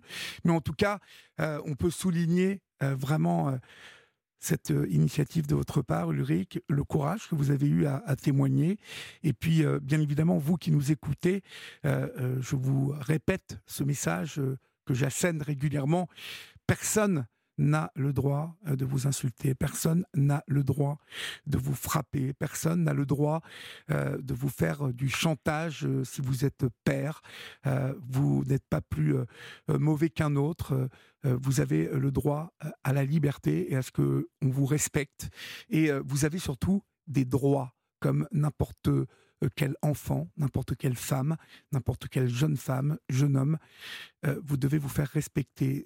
dans le cas où euh, des violences commencent à s'imposer, euh, n'ayez pas peur euh, de téléphoner. il y a des numéros verts, il y a des associations. Pour vous, des associations contre les violences conjugales tenues par des femmes et qui vous écouteront aussi et qui vous donneront aussi des, des, des, conseils précieux. En attendant, vous pouvez toujours téléphoner, même si vous êtes à Strasbourg, à Metz ou à Rouen ou à, dans le Pas-de-Calais ou à Brest. Vous pouvez toujours téléphoner à Ulrich. Euh, vous trouverez Ulrich facilement. Ça s'appelle SOS Hommes Battus. Euh, sur le site de l'association, c'est soshommesbattus.org. Nous allons bien évidemment relayer euh, les différentes adresses de cette association et vous pourrez les trouver sur le compte Facebook de la Libre Antenne. Merci Ulrich, bonne soirée et bonne nuit à vous. Merci à vous. Je vous en prie, au revoir. Nous accueillons maintenant à 23h26 euh, Maître Michel Hamas. Mais avant, avant d'accueillir Maître Michel Hamas, je voudrais vous parler d'un autre rendez-vous. Le premier rendez-vous que euh, vous avez avec l'info sur Europe 1. C'est Europe 1 euh, Bonjour euh, avec nos deux amis Omblin Roche et Alexandre Lemaire. Europe 1 et toute la rédaction vous accueille à partir de 5 heures et ce jusqu'à 7 heures pour un tour complet, un premier tour de l'actualité. Alors pour vous les leftos, je vous conseille ce rendez-vous euh, très joyeux et en même temps très précis sur l'info hein, et instructif. Omblin Roche, Alexandre Lemaire, avec euh, euh, tout un tas de chroniques et de rendez-vous durant ces deux heures d'info. Ça s'appelle Europe 1. Bonjour, Omblin Roche et Alexandre Lemaire. C'est de 5h à 7h du lundi au vendredi. Maître Michel Amas, bonsoir. Bonsoir. Bonsoir. D'où nous appelez-vous, maître? De Marseille. De Marseille. Décidément, j'ai beaucoup de Marseillais ce soir. C'est une belle ville. Voilà. Et personne n'est parfait, allez-vous me dire. je plaisante, maître. Vous savez que j'aime beaucoup cette bonne vieille ville de Marseille. Mais c'est la dernière fois. Où mon père est né, je vous le promets. Euh, mon père est né à Marseille en plus. Euh, de famille corse, donc euh, il est né dans le panier, mon père, donc je connais. Ah ben moi, ma mère aussi, 22 rue du Panier. Eh ben, vous voyez, on a déjà un point commun. Maître Hamas, vous, vous voulez nous parler ce soir, je crois, de, la prise en charge de familles d'enfants euh, euh, placés. Euh, et vous voulez nous apporter un, éclairage, je crois, sur ces affaires de, placement d'enfants que nous évoquons souvent hein, sur cette libre antenne. alors voilà, qu'est-ce qui a motivé votre appel, maître? Alors, je rebondis sur ce qu'a dit Ulrich tout à l'heure et ce que vous avez dit. Vous avez dit personne n'a le droit de vous humilier, de, de vous maltraiter. C'est faux. C'est faux. Les services sociaux le font, en toute impunité en France. Les services sociaux et les, les juges pour enfants. Ce que personne ne sait, en France, personne ne sait ce qu'est le scandale d'État que vivent les parents d'enfants placés en France. Je vous donne quelques chiffres, mais je suis jamais long. Il y a 76 000 personnes en, prison en France. C'est les détenus, les voyous, ceux, ou ceux qui font des bêtises et qui se retrouvent en prison. 76 000. 76 000, d'accord. Alors, je vous donne euh, ce que vous allez comprendre puisque vous êtes, vous êtes fouteux. Mhm. C'est le stade Vélodrome quand il en manque 8 000. D'accord. Ça, ça, fait du monde. Et les enfants placés, c'est 330 000 enfants qui relèvent de la DAS, de l'ASE, de et 224 000 enfants placés dont personne ne parle. Et ce que l'on pense, en général, c'est que moi, je l'ai pensé pendant 30 années d'exercice. Ça fait que 4 ans que je défends les enfants placés. Je pensais qu'on plaçait les, les, enfants qui étaient abusés, battus. C'est pas le cas. Oui. C'est pas le cas du tout. Qui place-t-on en France? Je suis dans les 160 tribunaux. Il n'y en a pas un où je ne suis pas. J'ai tous les juges en France. Mhm. Il y a 60% de nos dossiers, c'est les parents qui se disputent. C'est Ulrich. Oui. Mais c'est un cas ultime. Mais par exemple, un, truc tout simple. Euh, le petit va rentrer de l'école, euh, arrive à l'école et dit Papa et maman se sont disputés hier soir, euh, papa a claqué les portes, maman a beaucoup pleuré. Mesure d'assistance éducative, mhm. et votre vie peut basculer en 10 secondes. Mhm. Les autres victimes qui sont victimes des placements, c'est les femmes isolées et les femmes battues. Une femme battue, elle va avoir trois sanctions. La première sanction, elle prend les coups. Deuxième sanction, elle s'en va avec ses, enfants, elle a plus de maison. Et troisième sanction, sans que personne ne sait. Et ça, par exemple, en cours, j'ai plus de 600 dossiers de ça. Mhm. Elle va voir les services sociaux et on leur dit vous n'avez pas protégé vos enfants des scènes de violence qu'ils ont vues chez, vu chez vous et ils placent. Et la dernière partie. Alors, pardonnez-moi de vous interrompre, alors que nous sommes d'accord que euh, ce, sont, ce sont des femmes qui, qui, qui ne peuvent pas agir ah, euh, si euh, elles ont un. C'est-à-dire que la femme qui est, battue, qui est battue à la maison, elle, euh, la plupart du temps, elle ne le dit pas, elle le cache, elle vit, elle, vit elle était sortie de son contexte familial, les, les, les types qui abusent des femmes, ils les sortent de leur contexte, celles qui sont avec un grand tissu amical, familial, elles ne sont pas battues, hein, c'est mhm, celles qui vont mhm. être petit à petit extraites. Mhm. Et la dernière partie des gens qu'on va placer, c'est les autistes ce que personne ne sait non plus. Ah, ah personne ne sait qu'on place des autistes. C'est-à-dire que quand les, parents, les enfants sont autistes, à un moment, les parents vont demander de l'aide. Ils vont aller vers les services sociaux en disant au secours, on s'en sort pas trop, on a besoin un peu d'aide. En gros, ils entendent du gardiennage, un accompagnement, de l'aide, quoi, de l'aide.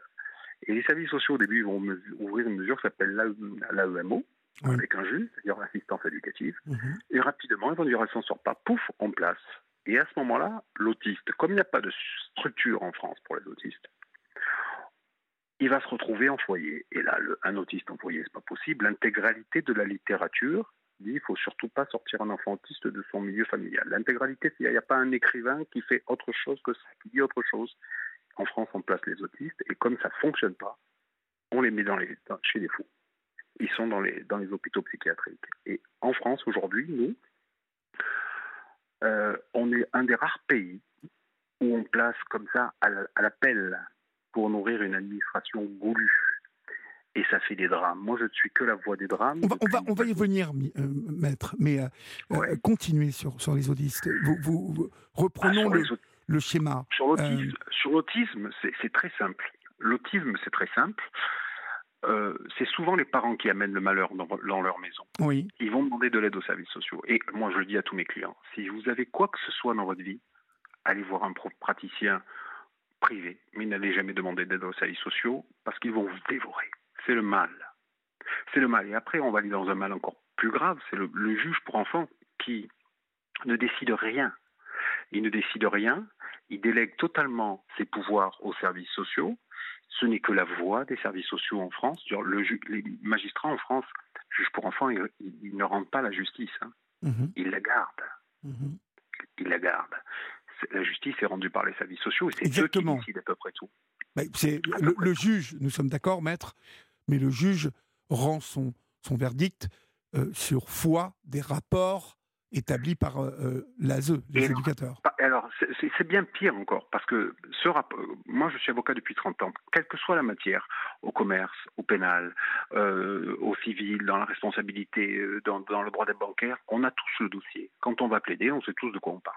Mhm. La seule matière en France où c'est pas le cas, c'est le droit, c'est le, le, juge pour enfants, parce que le juge ne statue que sur le rapport des services. Et ce rapport, par exemple, nous, cette année, on en a plaidé 1313 de dossiers.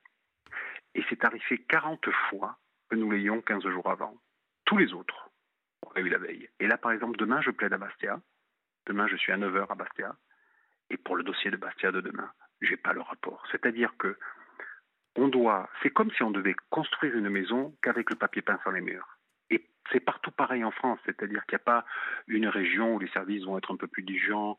Comme c'est les patrons comme ils ont une morgue, une violence, ils, parlent aux parents. Moi, je vous donne encore un exemple. Parfois, si je suis long, il faut m'en couper. Euh, il y a un mois, il y a une petite maman qui me téléphone, disant j'aimerais vous voir, on m'a pris mon enfant, j'arrive pas à le voir, on me laisse pas le voir, je dois le voir cet après-midi, mais j'aimerais qu'on se voit dans, deux jours. Plus de nouvelles de cette femme, un homme a téléphoné quatre jours après, elle s'est pendue, tout simplement parce qu'on n'y a pas donné son gamin. Ça, c'est chez vous, à côté de, c'est à Paris c'est à Évreux. Et la mort. Vous savez que c'est chez moi, Évreux. Ben oui, je le sais. C'est euh, c'est un, c'est inacceptable. Ce qui se passe en France. Avec cette femme, cette femme, répétez-moi. Elle s'est pendue. Elle, s'est pendue. pourquoi? Parce qu'elle n'avait plus de nouvelles. Parce qu'on lui a pas amené son enfant. Une fois de plus, elle est allée au droit de visite et pour une raison quelle qu'elle soit, une fois de plus, elle ne travaille pas, elle prend son après-midi pour aller voir son gamin et on n'y amène pas avec toujours une bonne raison, mais elle n'est pas vue depuis quatre mois. Mhm. Donc, je n'ai eu que sa voix. Et maintenant, c'est moi qui porte la sienne mhm. devant les tribunaux et on porte les coups. Mhm. Oui. Maître, vous avez oublié, euh, vous avez oublié, euh, je pense, dans votre liste, euh, une, un groupe important. Et ça, c'est de la voix de d'éducateurs, de la PJJ, de, de même intérieur euh, à l'ASE, euh, à la protection de, la petite enfance. Ce sont les pauvres. Ah mais les pauvres, c'est pire que tout. les impécunieux, les impécunieux, c'est pire que tout. Parce que eux, déjà les parents d'enfants placés, ils ont, euh, ils ont moins de droits que les voyous, que Abdel Slam. C'est pas qu'ils ont moins, d'ailleurs, ils en ont Non, non, ils ont moins de droits que qu'Abdel Slam, vous pouvez... Ils en ont aucun. Et ce qui se passe, c'est que les impécunieux, ils en ont encore moins. Je vous donne un exemple je suis suivi sur les réseaux et un jour un gamin qui voit que je vais plaider à Paris me dit j'aimerais vous rencontrer à la gare de Lyon. À la gare de Lyon, je l'attends dans, dans le bar qui est en bas du train bleu. Ce gamin vient, il me dit voilà, ma mère était au RSA, au RMI. On était deux frères. Moi, on m'a, elle vivait à Paris. Moi, on m'a placé en Normandie et mon frère en Bretagne. Mhm. J'avais 5 ans. Ma mère n'avait pas eu les moyens de venir me voir avec son RMI. Je ne l'ai plus jamais vu. Et je ne sais pas qui est mon frère. Aujourd'hui, j'ai 18 ans et je vous porter ma voix qu'on fasse un procès à l'ASE. Il est là le problème. Les impécunieux, ils sont euh, balayés de revers de main. Et malheureusement, ce que tout le monde pense, c'est-à-dire que ce que nous pensons tous, c'est qu'on va placer les enfants de ceux qui les battent, les violer tout ça. C'est à la marge. C'est à la marge dans les chiffres de l'ASE.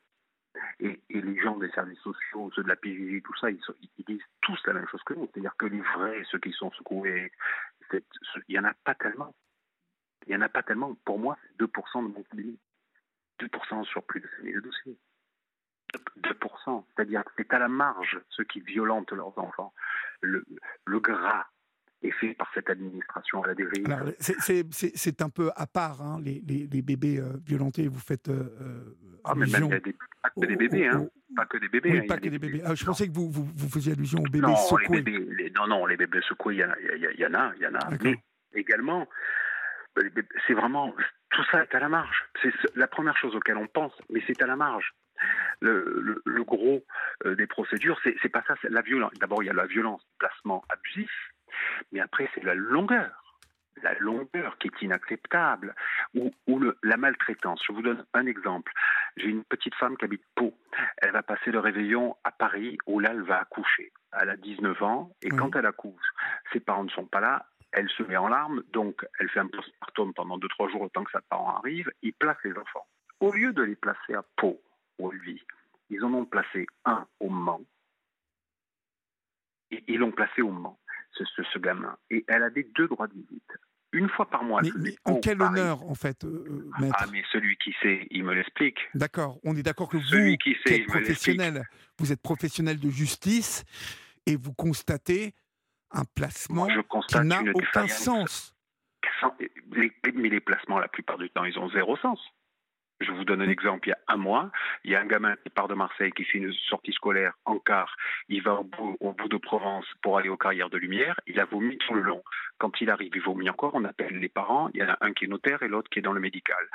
La femme part, va chercher son enfant et le lendemain, quand elle veut le, reprendre, euh, la maîtresse lui dit attendez, on doit vous parler. Là, il y a la maîtresse, la directrice et la ZEU. Votre enfant vomit parce qu'il a à vous parler. Il a à vous parler parce que vous êtes défaillant en placement. Il est là le problème, c'est que tout est possible mhm. dans cette administration.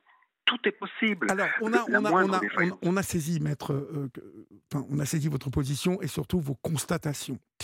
Euh, comment expliquez-vous aujourd'hui la toute-puissance de, ces services sociaux et notamment l'ASE Et surtout, lorsque je vous pose cette question, euh, pourquoi cette, cette toute-puissance n'a pas de, de, de, pendant, vous voyez, de... Euh, Parce qu'il n'y a pas de contrôle. Mais... Il y a deux choses. Premièrement, cette administration n'a pas de contrôle. Il n'y a, pas, il a pas un contrôle régulier, personne. On les laisse aller. Et de l'autre côté, cette administration est pléthorique. C'est-à-dire qu'il faut la nourrir. Et c'est pas comme le budget. Le budget de la justice, c'est 400. Le budget de la médecine, c'est 600. Le budget de l'armée, ça va être plus. Le budget de l'ASE, c'est différent. C'est tant par enfant. Donc, tant 330 000 gamins qui de, l'ASE. Il faut nourrir cette administration. C'est-à-dire qu'il faut nourrir autant de, travail, de personnes qui travaillent à l'ASE. Par exemple, nous, à Marseille, il y a un petit quartier qui s'appelle Malpassé. C'est grand, allez, s'il y a 20 000 personnes, c'est le bout du monde. Il y a un immeuble qui s'appelle le Nautil, du dernier sur six étages, il n'y a que les gens qui travaillent à l'ASE pour Malpassé. Moi, je veux bien qu'à Malpassé en soit le centre mondial de, de, des parents délinquants. Je ne pense pas. Je pense pas. Je, pense qu'il y a cette, le, cette administration a goulu et surtout, il y a un renoncement de la part des magistrats. Qui les magistrats sont la honte de la France ces magistrats-là. Je vous donne un exemple à Évry. À Évry, j'ai une maman qui a un enfant qui fait une dépression et place ses enfants. C'est une petite de 14 ans on apprend rapidement qu'elle est toxico. Donc je dis, madame, elle est toxico, il faut quand même qu'on se voit, qu'on en parle. Jamais, elle n'a jamais répondu à aucun de mes courriers. J'apprends qu'elle a beaucoup de sexe à 14 ans. Je dis, madame, il y a du sexe, elle est toxico, rencontre non. Pas une nouvelle. Ensuite, elle fume, on ne sait pas où elle est pendant deux mois. Ensuite, on la retrouve en train de se prostituer dans un réseau à Toulon. Et je dis Toulon. Là, elle est ramenée par la police, elle va rester 15 jours, elle redisparaît, on la retrouve dans un autre à toujours à Toulon dans un chantier en train de se prostituer. Elle revient enceinte. Elle revient enceinte à 14 ans. Donc je dis au juge, c'est pas mal si on se voit, madame, euh, peut-être. Si elle vous répond, vous me téléphonez, ça me fera du bien de savoir que Européen moi me téléphone pour savoir ce que est devenu cette petite fille, puisque le juge ne m'a jamais répondu.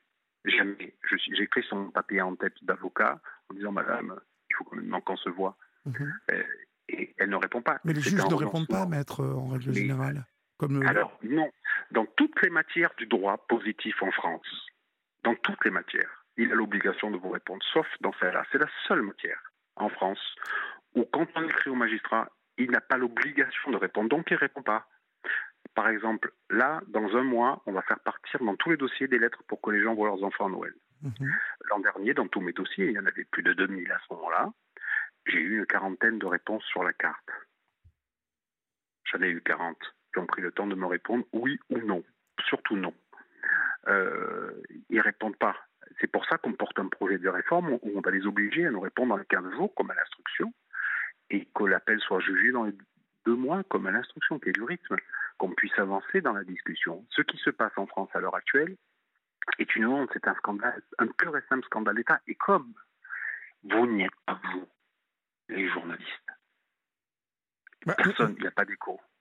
Il y, a, en tout cas, par rapport à cette problématique, il y a trop peu d'écho. Beaucoup trop. Il n'y en, a aucun. Euh, c'est, euh, euh, nous, avec les parents, moi, je suis la voix de tous ces gens qui portent, qui poussent, on essaie de, on, essaie de faire tout, mais il n'y a aucun écho. Encore un exemple, trois secondes, il y a des gens qui habitent Draguignan, ils placent leur enfant à, à, Marseille, ça se passe pas bien, les parents sont tous les deux dépressifs, et le juge va mettre un truc merveilleux, il les voit une fois par trimestre, une heure ce qui est quand même, il faut arriver à avoir une idée aussi stupide. Il place une fois par. Et là, la petite fille les supplie, elle supplie le juge par lettre. Elle lui écrit une dizaine de lettres, et moi-même, je lui écris des lettres en disant Madame, et puis à la fin, j'écris un recommandé Madame, il faut vous bouger. Et là, la petite a fait une lettre. Ceux qui sont responsables de moi sont responsables, et elle s'est jetée de la bonne mère, et elle est morte. Et un écho dans la presse aurait été bien. On a stimuler tout le monde en disant c'est pas, pas mal si vous en parlez quand même là de cette petite Kimberley qui s'est jetée. Et on a eu six lignes dans la Provence. Parce que, pourquoi? Pourquoi il y a un pourquoi toujours dans la vie? Tout, est posé. Parce que les gens sont terrifiés de l'aide sociale à l'enfance. Parce que c'est un pouvoir. Mais, ils, peuvent être terrorisés. Euh, ah, tous, les, tous les témoignages que nous recevons ici, alors bien évidemment, euh, nous, essayons de faire la part des choses parce que émotionnellement, on est sur des terrains très, très, très vifs, hein, très, très à, vif plutôt. Euh, les séparations d'enfants de, et de parents, c'est, on comprend que ça soit haut en émotion. Mais ce qui ressort de tous les témoignages, c'est euh, la grande muette. C'est cette incapacité pour les parents de, de contester, de s'expliquer et, d'obtenir des réponses. Et euh, surtout, surtout, et c'est ce que je conseille à tous les parents qui, m'appellent ici, de ne surtout pas avoir un comportement euh, euh, on ne peut pas contester la ZE parce que on ne peut pas contester de manière trop visible. on est sanctionné en fait. Ah, bien sûr, ils mettent des cartons rouges aux parents. Dès que les parents se rebellent un peu et leur mettent des cartons rouges, ils, ne voient plus leurs enfants pendant six mois, et puis après ils reviennent, alors c'est bon, vous êtes calmés, vous voulez les voir, et ça se passe comme ça.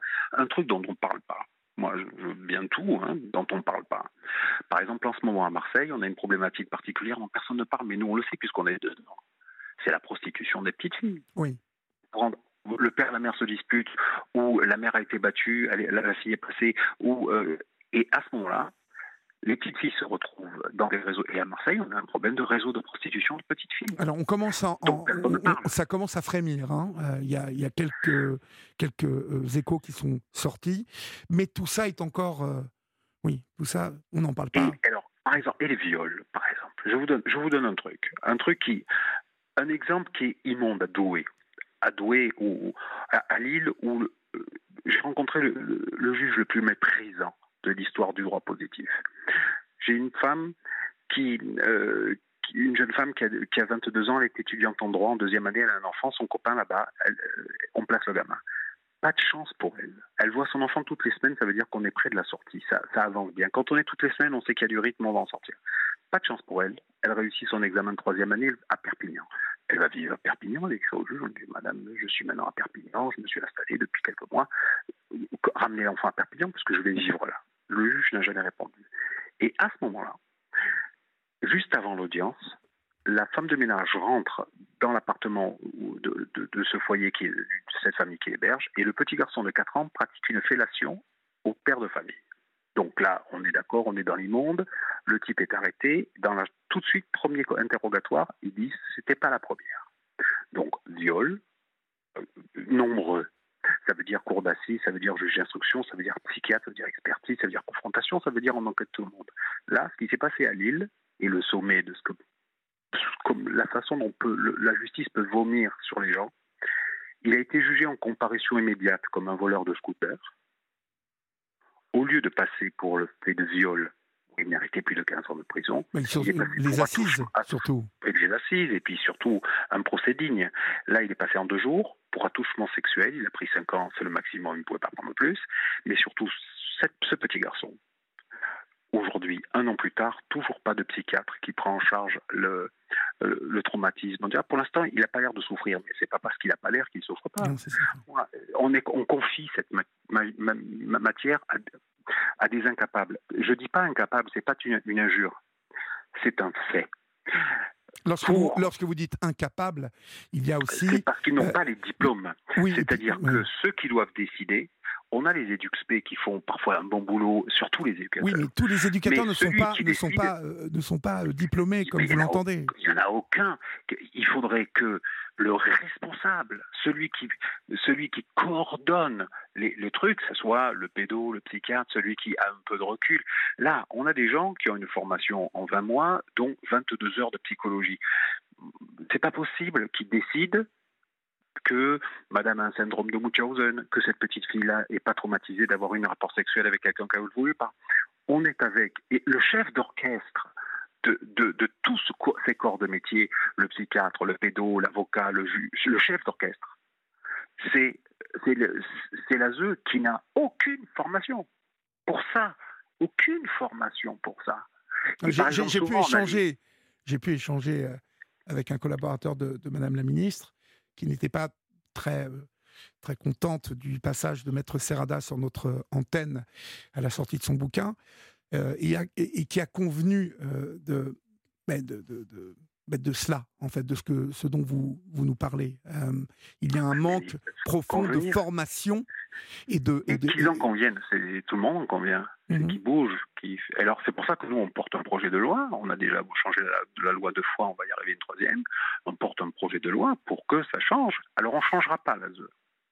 Alors, juste, justement, recentrons juste sur l'ASE. Euh, et il y a une question ici qui, euh, depuis le passage de Maître Sarada, nous, nous, nous anime et a semblé euh, un peu énerver le ministère.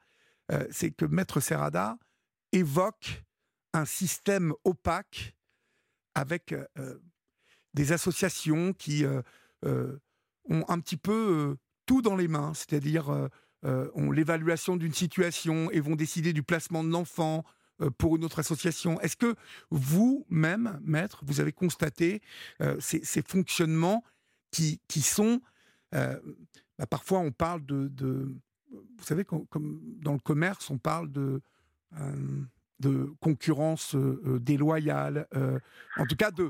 Alors moi, je, je, moi, je vais vous parler de fonctionnement déloyal, en fait. Ah ben, non, mais c'est une plaisanterie. C'est pas déloyal, c'est une escroquerie. Euh, l'aide sociale, euh, la protection de l'enfance en, de l'enfance en France, c'est une escroquerie. Mais, pourquoi dites-vous ça? Euh, Pourquoi ben, C'est très simple.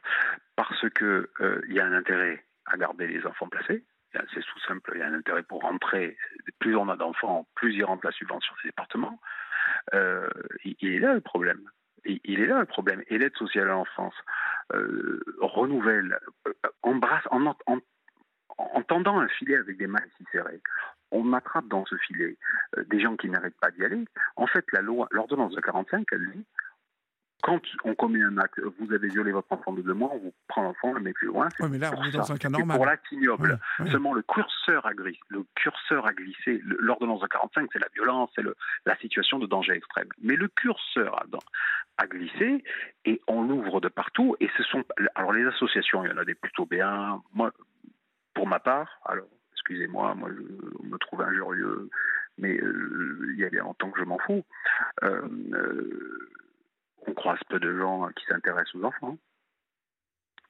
En vrai, dans la vraie vie des vrais tribunaux, des gens qui s'intéressent aux enfants, on n'en croise pas beaucoup. Hein. Mhm. Bah, peut-être vous, vous êtes, vous êtes plus habilité que moi pour euh, rare euh, de dire, ça. C'est rare d'avoir des gens. C'est pas pas tous les jours. Hein. C'est pas tous les jours. C'est-à-dire qu'on confie à plein d'associations. Les associations en général sont un peu moins mauvaises que l'ASE. L'ASE c'est le sommet euh, l'aide sociale à l'enfance n'embauche euh, que des gens moyennement compétents et euh, sans moyens, donc peu de compétences, peu de moyens, et elle a un travail pourri. Hein, oui, mais une, toute puissance quand même, parce que vous... Tout est. Et une puissance, alors moi je vais dire en France, on pensait, avant on disait, avant qu'il y ait les réformes, l'avocat est en garde à vue, avant, moi, quand j'étais jeune avocat, quand on arrivait les clients en garde à vue, ils avaient des nions, des, des, des uppercuts, ils s'étaient fait gonfler, c'était ça, notre vie dans les tribunaux. Ça, c'est plus le cas depuis qu'on est en garde à vue, que quand on pose une question, le juge nous répond, depuis que quand on fait appel, ce juge arrête de moi, depuis qu'il y a des règles. L'ASE, aujourd'hui, qui est l'homme le plus Il n'y a pas de règles, il n'y a pas de règles. C'est simple, c'est la seule matière en France où le juge ne répond pas, oui. ou il n'y a pas d'appel possible, parce que l'appel est jugé y, un an après. Y a-t-il un recours possible? Parce que c'est la grande question qui revient sur, régulièrement sur cette libre antenne. Et on a eu, on a eu l'autre jour une maman qui dit euh, J'irai jusqu'au bout, j'ai porté plainte contre l'ASE, euh, un procureur m'a entendu sur euh, le placement de, trois ou quatre enfants hein, qui sont aujourd'hui majeurs. Et donc je crois que là, il y a des enfants aussi qui se retournent parce que il y a comme d'habitude, hein, on, a malheureusement ces témoignages qui nous disent, une fois que l'enfant est placé, c'est extrêmement difficile de récupérer son enfant. Et malheureusement, euh, on ne peut que constater euh, cette réalité. ok, on veut protéger les enfants, mais au nom de, ce combat de protéger les enfants, quand un enfant est placé, pour le récupérer, ça a l'air d'être mais euh, la croix et la bannière. Alors euh, maintenant on y arrive. Maintenant on y arrive parce qu'on a mis en place une méthode. Maintenant on a mis, nous on a récupéré 780 en deux ans. On y arrive quasiment un jour sur deux. Mais on fait le travail à leur place. C'est-à-dire que le travail que eux sont censés, faire, sont censés faire, on le fait à leur place. Je vous donne un exemple. Euh, à il y a une, une semaine, on a plaidé pour des gens et en un an, en une année, les services sociaux les avaient rencontrés une fois. 32 minutes. Moi, je leur demande en, en un an, 32 minutes.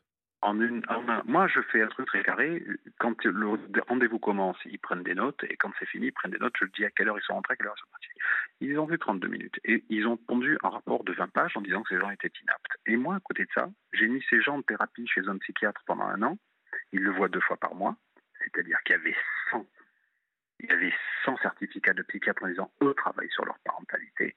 Et en plus, ils font une thérapie familiale une fois par, mois. Donc, il y avait 52 documents de, de thérapeute familiale en disant ces gens-là, ils ont travaillé sur leur C'est-à-dire que tout ce travail que ces gens ne font pas, ces gens qui sont la honte de la République, on le fait à leur place et on gagne. On gagne et on en met des coups. Donc, c'est possible.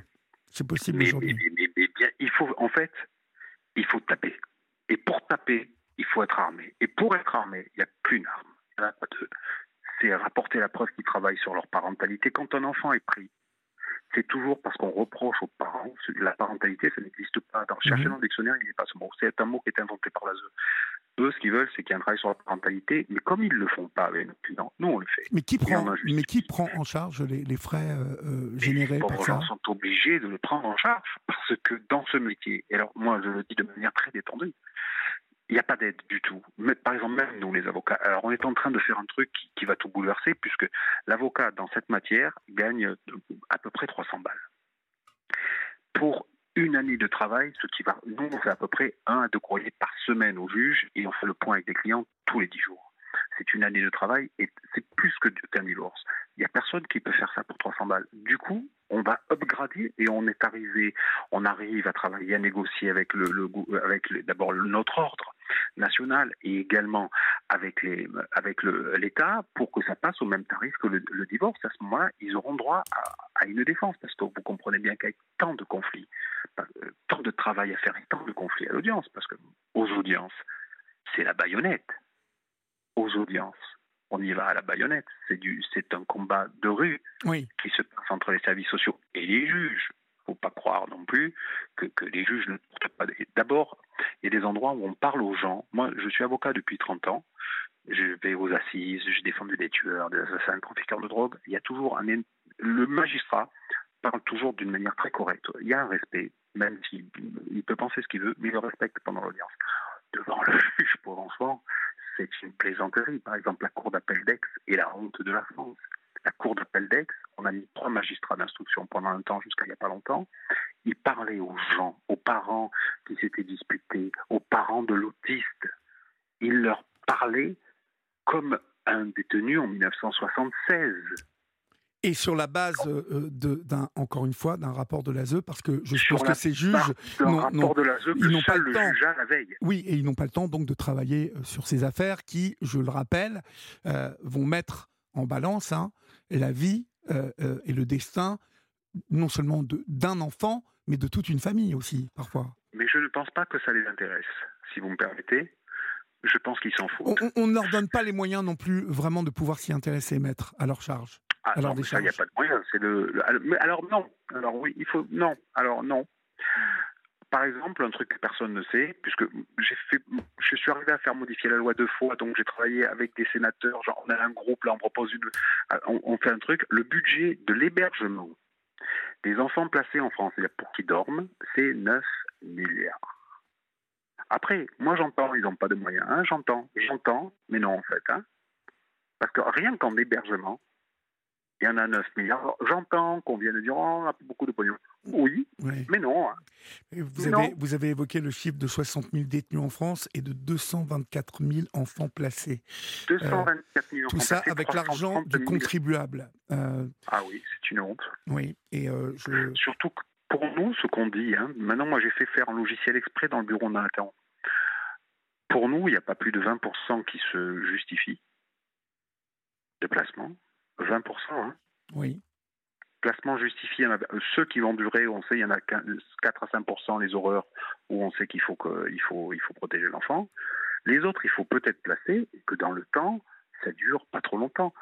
Euh, certaines personnes viennent, ils me disent ça fait 6 ans. Je dis, ça 6 ans, qu'est-ce que vous avez pu faire? 6 ans Et alors, ben, on a une relation tendue avec les services sociaux, du coup, ils ne nous ouvrent pas. La raison pour laquelle on n'ouvre pas, c'est pas le rapport horizontal parent-enfant. Hein c'est parce que les parents ont des relations tendues avec les services sociaux. Celui qui met le carton rouge, c'est les services sociaux, en disant nous on ne travaillera pas. Bah tiens, lui là, lui le grand, non. Le grand non, la petite blonde, oui, allez venez, ou euh, les deux petits, euh, les, deux petits, vous venez, oui, avec vous ça va, mais vous non. Hein. Et c'est ça qui se passe. C'est-à-dire que les services sociaux choisissent. Mmh Aujourd'hui, malheureusement, euh, pour faire mal à quelqu'un, signaler, signaler comme ça une, une situation de maltraitance et, on, peut rentrer, vous qui nous écoutez, euh, et ça n'est pas pour vous faire peur, euh, sachez que euh, de quelque milieu que vous soyez, quelqu'un qui vous en veut peut, du jour au lendemain, signaler, faire un signalement, comme on, en a eu sur, ces, sur cette libre antenne depuis quatre ans maintenant, malheureusement, et vous précipiter dans un, oui, dans, dans, dans un, un enfer total. Vous restez avec moi, Maître Amas, on, va conclure. On, conclura après euh, l'info qui arrive maintenant sur Europe 1. tout de suite, Maître. Il est minuit passé de 3 minutes. Vous êtes sur Europe 1 et vous y êtes bien, chers amis, puisque vous êtes euh, ici chez vous. Vous êtes euh, au cœur et au centre de votre libre antenne qui, 7 jours sur 7, vous revient à partir de 22h15 jusqu'à 1h du matin. Vous pouvez continuer à composer le 01 80 20 39 21 pour nous joindre et nous écrire aussi comme vous le faites encore ce soir nombreuses et nombreuses. Yvette, Bernadette, Hélène, Xavier, Valérie, Yvonne aussi qui à l'écoute du témoignage de maître Hamas avocat au barreau de Marseille sur ses placements abusifs sont pleins de questions. Et justement maître je voulais conclure avec vous tout en n'oubliant pas que je crois que vous avez un, livre qui sort euh, en octobre. Euh, Chronique du mépris ordinaire, qui sort euh, où? Chez quelle maison d'édition? Panthéon. Sort chez Panthéon. Et je raconte 50 dossiers différents. 50, avec 50 problématiques, 50 dysfonctionnements différents. D'accord. En fait, je ne porte que la voix de ces gens pour qui la vie c'est du vent. En fait, il n'y a, plus de vie. Envoyez-le nous, hein, maître, hein, surtout, euh, parce que quand il, quand il sortira, on va, on va, euh, on va en reparler une seconde fois si vous le souhaitez. Euh, j'avais une dernière question donc à vous poser. Vous, vous parlez de, de faire modifier la loi.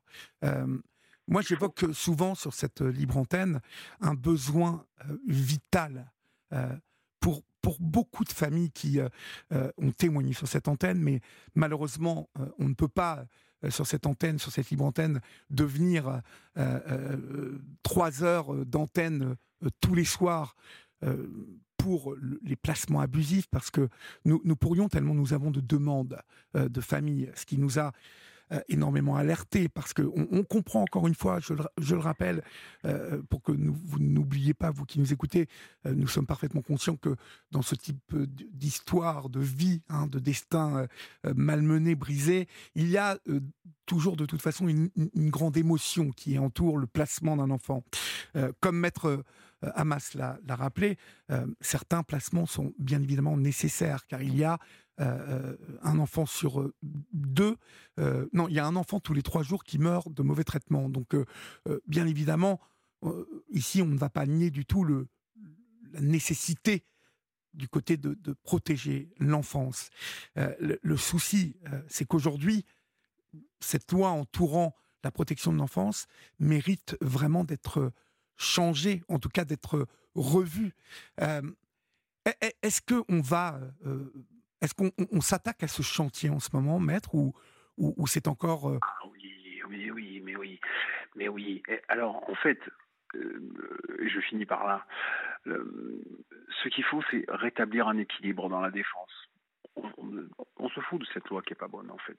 Si on a les armes pour se défendre, si les parents ont des droits, si les parents ont des droits, on les, nous, on n'est que comme, des soldats. Comme pour n'importe quel litige, hein, d'ailleurs. Hein, euh. Nous, on n'est que des soldats. On est là pour aller à la châtaigne. On est là pour, porter, pour protéger nos, gens. On doit juste frapper. Mais pour frapper, il faut avoir des armes. Il faut pouvoir dire au juge faites une expertise. Donnez-moi un droit qu'on voit comment ça marche. Euh, euh, c'est ce qui ressort hein, de tous les témoignages. Hein. C'est cette impuissance des parents voilà, à, pouvoir se battre. Tant qu'on n'aura pas d'armes, tant que le juge ne répondra pas à nos courriers, tant qu'il y aura un, appel à un an, enfin, c'est une fumisterie. Tant, pardonnez-moi de vous interrompre, mais tant qu'il euh, il y aura un rapport émanant de l'ASE à chaque fois, sans, comme je le disais tout à l'heure, un, contre-rapport, en tout cas quelque chose qui puisse rétablir un certain équilibre. Euh, ça n'existe pas aujourd'hui. Ça, ça paraît totalement archaïque, en fait, comme système. C'est la seule matière en France c'est le seul procès au monde. Savez, comme aux États-Unis, quand il y a le, le, type miracle qui arrive avec la solution juste au moment où, le, type est perdu, on a le témoin miracle. Ça ne peut pas exister en France. Nous, notre système, il a été créé euh, par les Romains. Depuis les Romains, c'est toujours le même droit en France. Napoléon, en 1804, il a juste posé. Euh, ça n'a pas varié. On a un vrai système juridique dans lequel, partout, quand on va plaider, quand on va au, débat, tout le monde a les mêmes cartes. Là, c'est comme un match de foot. D'un côté, il y a le Barça, et de l'autre côté, il y a un type en slip et en tongue. C'est ça, le match. C'est ça le match. C'est-à-dire que l'ASE est puissante, organisée, il donne son rapport au dernier moment, et vous, vous n'avez rien qu'à votre voix. C'est ça le problème. Mhm. Le problème, c'est qu'on n'a pas d'armes. La réforme, ils peuvent rester aussi bidons qu'ils le sont parce qu'ils sont bidons. Ils peuvent rester nuls c'est pas gênant. Et cette loi peut rester unique, c'est pas grave. Du moment qu'on a des armes pour châtaigner, Oui, ce qui, ce qui serait bien, c'est qu'il y ait une certaine quand même une certaine réforme qui arrive et, et que euh, certains de mes confrères et de mes consoeurs, je pense à, euh, à Cache Investigation, euh, qui, avec Élise Lucet et, et, toute la rédaction de, de, France Télévisions, qui, qui, qui n'a jamais traité encore de ce problème. Pièce à conviction, pièce à conviction l'a fait hein, en 2021, je vois. mais il y a, y, a, y a, vraiment un réel problème de d'équilibre des forces. Juste un truc pour vous dire la puissance de la ZEU. Depuis un an, on a écrit ce texte. C'est moi qui l'ai écrit. On le fait porter par un, alors, par un député qui est Macron, comme ça ils ne peuvent pas dire que c'est pas bon, mais dans la commission dans laquelle nous travaillons, il y a des types du PR, il y a des gens, des socialistes, et incroyable, il y a des députés, il y a des gens qui travaillent dessus du Rassemblement national. C'est-à-dire que et des insoumis, des insoumis sont en fer de lance. Mais je crois que parce que ça concerne tout le monde, maître. Tout le monde est d'accord. Et à la commission des lois, tout le monde est d'accord, hein, à la commission des lois, le, lobby de l'ASE arrive à bloquer notre projet de loi depuis plusieurs mois. Alors que on fait travailler ensemble des gens qui ne s'adressent pas à la parole. On fait travailler ensemble celui du Rassemblement national qui travaille avec celui des Insoumis. Ils travaillent ensemble. Par exemple, Laure Lavalette, qui est une députée plutôt de, qui est du, Rassemblement, qui est à la pointe de ça. Elle est vraiment investie, on se demande d'ailleurs pourquoi, et elle est pleine de bonnes idées. Elle, est, les mêmes idées que Mme Rouault, qui est euh, députée PS, que, que les Insoumis qui travaillent avec nous. Ils ont le même, tout le monde a le même intérêt. Et à la commission des lois, c'est bloqué c'est bloqué par le lobby de l'ASE qui est intervenu, qui fait, qui fait pression et qui nous empêche de, tout simplement dire donnez-nous juste des armes. Donnez-nous des armes pour que ça soit égal, qu'on ait un combat comme dans toutes les autres matières et qu'on puisse faire valoir nos droits. Et puis euh, après, le juge tranchera, si le juge a envie de trancher. Mhm. En tout cas, avec ces chiffres, 60 000 détenus en France et 224 000 enfants placés, euh, euh, il y a de toute façon, euh, ces chiffres parlent d'eux-mêmes, il y a un réel besoin de, rééquilibrer les forces en présence, hein, pour les avocats, pour les parents, pour l'ASE, pour le juge, en tout cas... Pour les enfants. Bien évidemment, au bout du compte, pour les enfants, vous avez raison. Votre livre sort en octobre prochain aux éditions Panthéon. Il s'appelle Chronique du mépris ordinaire.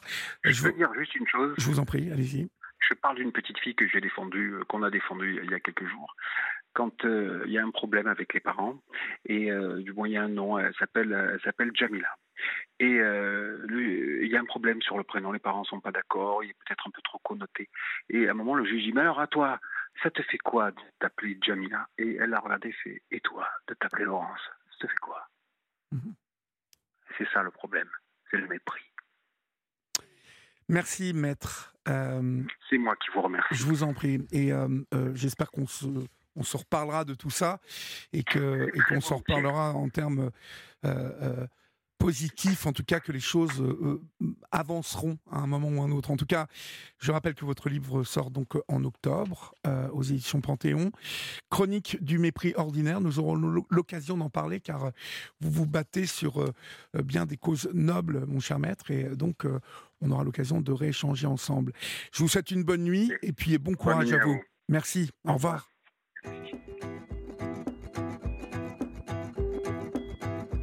Venez vous confier à Olivier Delacroix sur Europe 1.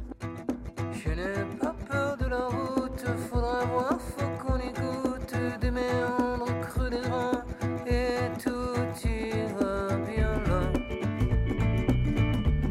Le vent nous portera. Ton message à la grande c'est la trajectoire de la course à l'instantané,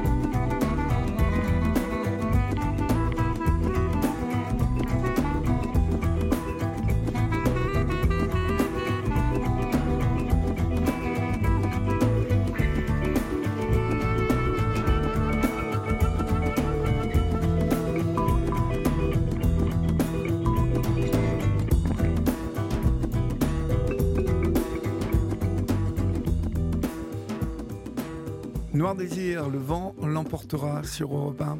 Il est minuit 17 euh, euh, et euh, demain matin, tiens, pour les leptos, je vous l'ai dit, vous pouvez retrouver l'info dès 5 heures sur Europe 1 avec Ombline et Alexandre Lemaire, Ombline Roche et Alexandre Lemaire. Mais tout de suite après, c'est la matinale d'Europe 1 avec Dimitri Pavlenko et toute la rédaction d'Europe 1. Et puis ensuite, Culture Média avec Thomas Hill et à 11h, comme tous les jours du lundi au vendredi, retrouvez Pascal Pro et vous, euh, Pascal, euh, qui euh, tous les jours vous donne un nouveau rendez-vous sur Europe 1. le plus important, comme le dit Pascal, c'est vous. Alertez vos réseaux sociaux, mobilisez-vous, soyez là tous les jours de 11h à 13h pour échanger avec Pascal Pro qui, le mardi 12 septembre, comme chaque jour, aura un invité et qui pourra converser avec vous. C'est le nouveau rendez-vous, 11h à 13h, Pascal Pro et vous. On accueille Yazid maintenant au 39-21. Bonsoir Yazid. Yazid, vous êtes là Bonsoir. Je suis là. Bonsoir. D'où nous appelez-vous Yazid Je vous appelle de Pantin. D'accord. Et quel âge avez-vous J'ai 34 ans. D'accord. De quoi voulez-vous me parler Yazid? Alors moi je vous appelle parce que euh, il me semblait important de vous parler d'un sujet qui est euh, au centre de l'actualité depuis vendredi soir. Et euh, il me paraissait fondamental non seulement d'en informer un petit peu les, personnes qui, vous écoutent, mais en plus d'appeler à leur soutien. Mmh je veux évidemment parler du, séisme qui s'est produit au Maroc vendredi soir. Ça fait un peu plus de 72 heures. La, la, région de Marrakech, au sud de Marrakech, la région de un village qui s'appelle Al-Haouz a été euh, victime d'un séisme d'une magnitude d'à peu près 7 sur le 16 de Richter qui, euh, qui a provoqué bon nombre de dégâts. Oui, et surtout, euh, on, en est à 2800 morts pour l'instant et le chiffre ne cesse d'augmenter. Exactement. Alors, il, ne cesse d'augmenter pour une raison très simple, c'est qu'en fait, il se trouve que l'épicentre du séisme se trouve dans une région qui, qui, est, qui se caractérise par la présence de nombreux villages déjà à la base relativement enclavé et difficile d'accès, euh, et qui maintenant, avec les, destructions liées au séisme, sont devenues euh, carrément inaccessibles en fait. Ce qui veut donc dire que dans les jours et les semaines à venir, on va être amené à découvrir sur les décombres probablement euh, de nouvelles victimes et donc de nouveaux, de nouveaux morts qu'on va devoir déplorer. Mais d'ores et déjà, ce qu'on peut dire, c'est qu'on est sur la, sans doute le plus gros désastre humanitaire que le pays a vécu depuis, euh, depuis, depuis plusieurs dizaines, euh, plusieurs dizaines d'années, voire, voire plus, plus d'un siècle en fait. C'est en tout cas le siècle le plus puissant. C'était, oui, c'est terrible, c'est terrible. C'est euh, la seconde fois qu'il y a un séisme aussi important au Maroc? Alors, en fait, dans, dans l'histoire récente du Maroc, on va dire, après le, protectorat, bah, il y a eu le, gros séisme, qui, est resté dans toutes les mémoires, c'est celui de 1961, qui a touché Agadir, qui n'est pas très très loin de la région qui a été frappée par le séisme de vendredi, qui est une zone très, euh, on va dire, très active d'un point de vue sismique, euh, qui avait pour le coup vraiment dévasté la ville. Hein. C'était en 1961, la ville a été intégralement reconstruite depuis. Et là, pour le coup, les morts se, se chiffraient en dizaines de milliers. Et plus récemment, on a eu un, un séisme qui s'est produit dans le nord du pays, dans la région du Rif, donc la ville d'Elosema qui a été victime d'un séisme en, 2004. Un séisme qui avait fait d'importants dégâts. Mais ni l'un ni l'autre n'avait la puissance que de celui qui a touché la région de, Marrakech euh, vendredi soir. Euh, raison pour laquelle donc bah, les, les, dégâts sont absolument considérables et je pense qu'on est encore très très loin d'avoir vu le bout de, des dévastations essentiellement humaines, parce que la limite, le, matériel, on va pouvoir le reconstruire. Par contre, euh, par contre euh, bah, les, les, les, victimes humaines, malheureusement, elles, euh, on ne pourra pas les, les, ramener à la vie. Et donc, le fait est qu'aujourd'hui, on est dans une situation sur place qui est difficile du fait de, bah, de, la, de, l'accessibilité très limitée des, des, des villages Aujourd'hui, pour certains, d'ailleurs, rasé de la carte. Hein. Je ne sais pas si vous avez vu des images, mais il y a des villages qui ont disparu. Malheureusement, oui, j'ai vu, c'est terrible. Des villages comme euh, Tlatnerko, des villages comme Ibrahim, des villages, même des villes un peu plus grandes, qui sont connues d'ailleurs pour être des villes touristiques, comme euh, un peu, un peu moins, mais par exemple, qui est connu pour être une ville relativement touristique, qui a également été victime de, de, de, destruction considérable. Euh, tous ces villages aujourd'hui ont perdu une bonne partie de leur population, pour pas dire toute la population, et les, et les survivants n'ont plus rien plus rien. Quand je dis plus rien, c'est même pas de, quoi se couvrir la nuit, sachant que les, les nuits sont, les nuits sont, sont froides, n'ont pas, pas, pas de matériel le plus élémentaire pour se soigner, pour manger. Et donc, euh, dans ce contexte d'accès difficile, disons, aux victimes, c'est euh, pour l'instant beaucoup de solidarité euh, nationale, mais aussi internationale, en train de jouer le rôle de, on va dire, de tampon il y a vraiment un mouvement qui est assez impressionnant. C'est qu'on parle d'un pays euh, où les supermarchés sont pris d'assaut, où euh, des gens ont pris la route par milliers pour se rendre sur les lieux de, les, lieux de la dévastation et apporter leur soutien en attendant d'être relayés par les autorités du pays, ce qui pour lesquels les, on va dire que l'allumage a été un peu plus lent. Euh, et donc voilà, ce qui est vraiment extrêmement important aujourd'hui, c'est de faire entendre euh, aux, auditeurs et plus largement euh, aux, gens qui vivent qui vivent en France que bah, qu'il y a besoin de leur aide. Il y a besoin de leur aide sur place. Il y a besoin de dons. Il y a besoin de soutien moral évidemment, mais surtout matériel. Et pour le coup, le soutien matériel, il est il est vraiment vital qu'il soit en, en, en, argent et, et limiter le, le, le, recours à, aux dons en, en nature. Pourquoi? Parce qu'en fait, ça, ça rend difficile la coordination sur place dans la mesure où ce qu'on reçoit, mais ça je pense que tout le monde peut, oui, peut, oui, oui. peut l'intuiter, ce qu'on reçoit ne correspond pas forcément à ce dont on a besoin sur le terrain. C'est beaucoup plus simple lorsqu'on lorsqu'on a de l'argent de pouvoir euh, tout de suite aller accéder à, à, ce dont on a besoin, que ce soit du sérum-fille, des sparadraps, des couvertures, des tentes, des vêtements. Là où c'est beaucoup plus complexe de faire le lien entre ce qui est envoyé par des gens qui sont très bien intentionnés, mais qui, qui n'ont pas forcément conscience de ce qui se passe euh, dans les villages aujourd'hui où, où, les gens sont, euh, sont, sont, sont, sinistrés. Et alors, par rapport à cette problématique du don, il y a des associations qui font référence, parce que Dieu sait qu'il y a une multitude de, de, de, de cagnottes qui sont ouvertes par-ci, par-là. Oui, oui. Bah, je, en France et ailleurs d'ailleurs, hein, parce qu'il n'y a pas qu'en France que, le, que, le, que, les, que les citoyens se sont mobilisés celles que, qui aujourd'hui sont considérées comme plutôt fiables, dans le sens où elles sont portées par des associations euh, euh, qui sont reconnues. Oui, parce que malheureusement, euh, malheureusement hein, on doit prévenir qu'il y, y, a aussi eu des cagnottes frauduleuses mises en, mises en ligne. Donc, euh, soyez très prudents et fiez-vous quand même à, à, ce que Yazid va vous raconter là maintenant, parce que je suppose que vous, vous êtes, vous êtes d'origine marocaine, Yazid? Bien sûr. Oui, vous, vous avez, vous avez de la famille là-bas qui est touchée alors, moi j'ai de la famille là-bas, oui, dont, dont euh, une partie de ma famille qui est sur Marrakech, la ville de Marrakech, et euh, qui a été euh, victime de, de, de, de, on va dire de destructions qui sont d'ordre matériel. Mhm. Mmh. Mais Dieu merci, nous on n'a pas, on n'a pas à déplorer ni de blessés ni de morts D'accord.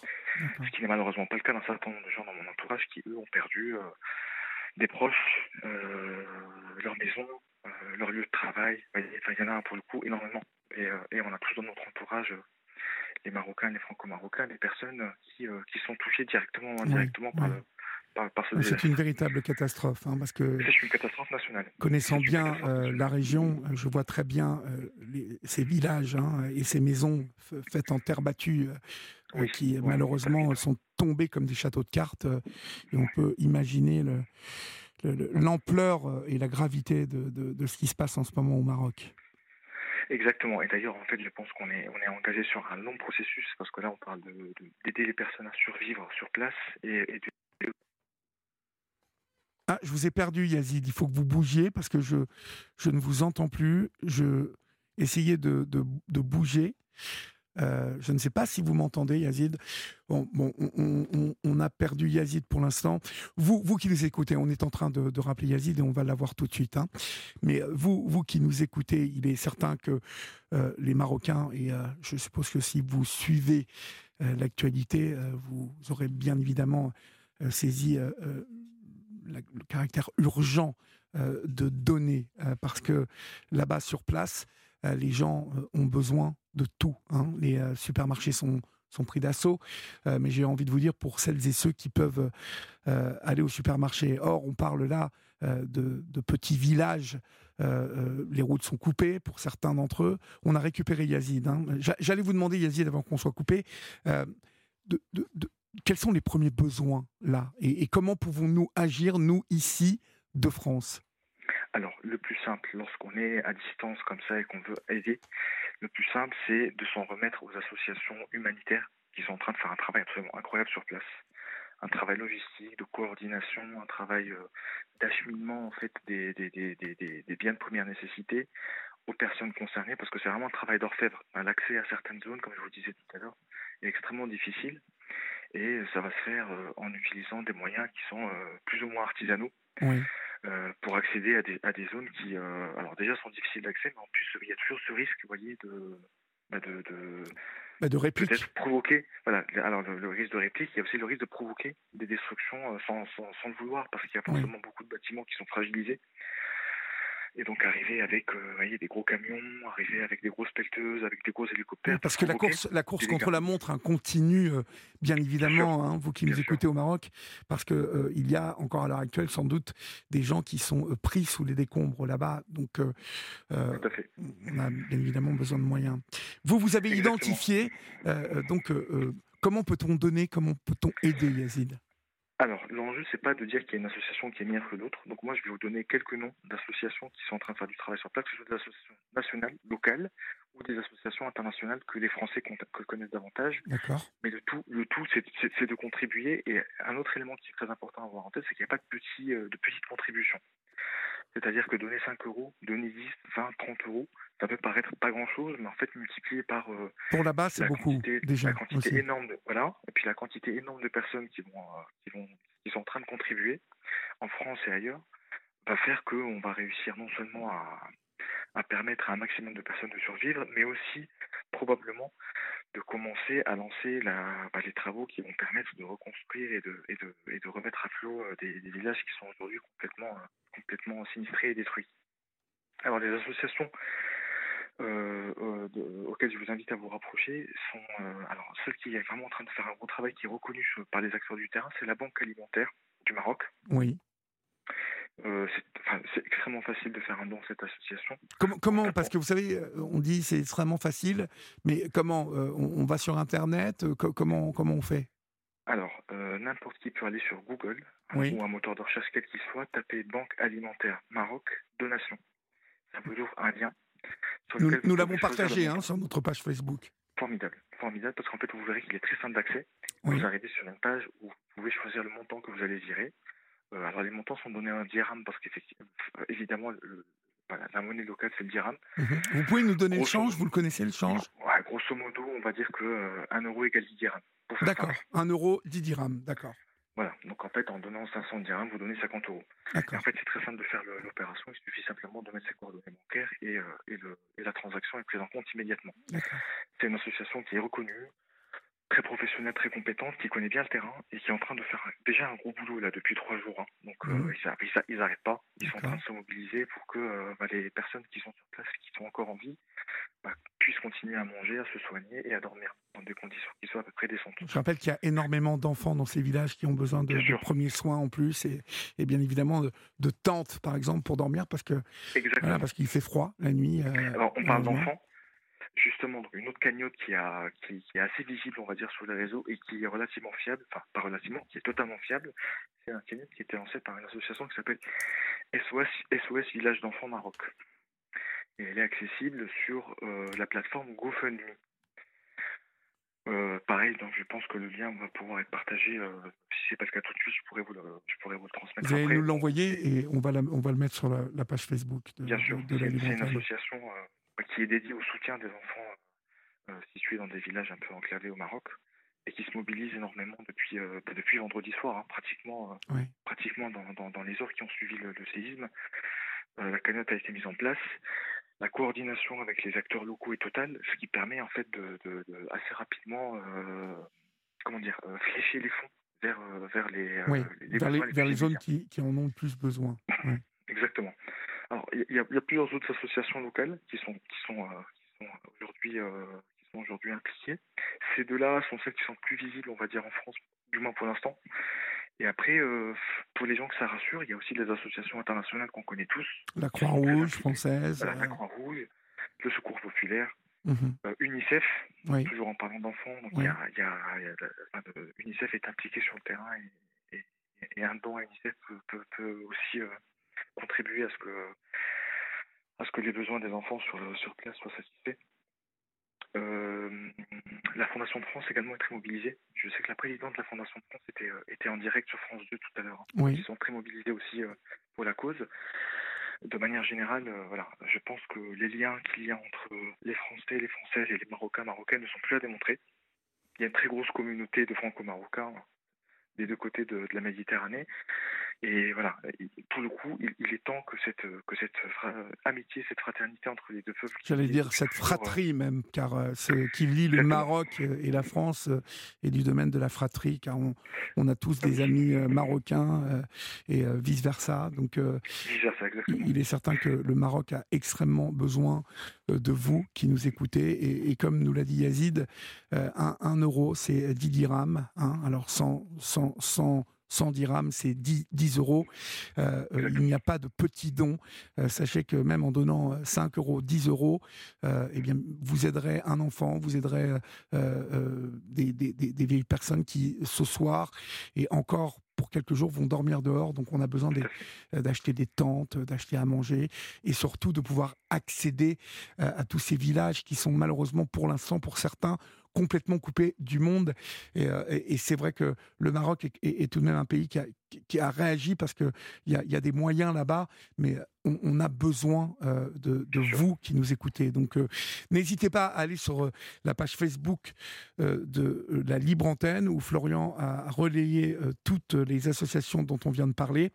Euh, et puis euh, soyez vraiment euh, certaines et certains euh, que euh, toute cette, euh, tout- toutes ces associations dont on a parlé sont safe.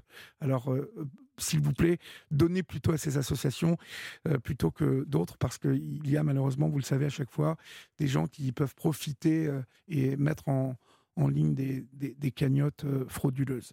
Merci beaucoup Yazid pour votre Avec intervention ce soir pour l'antenne d'Europe 1.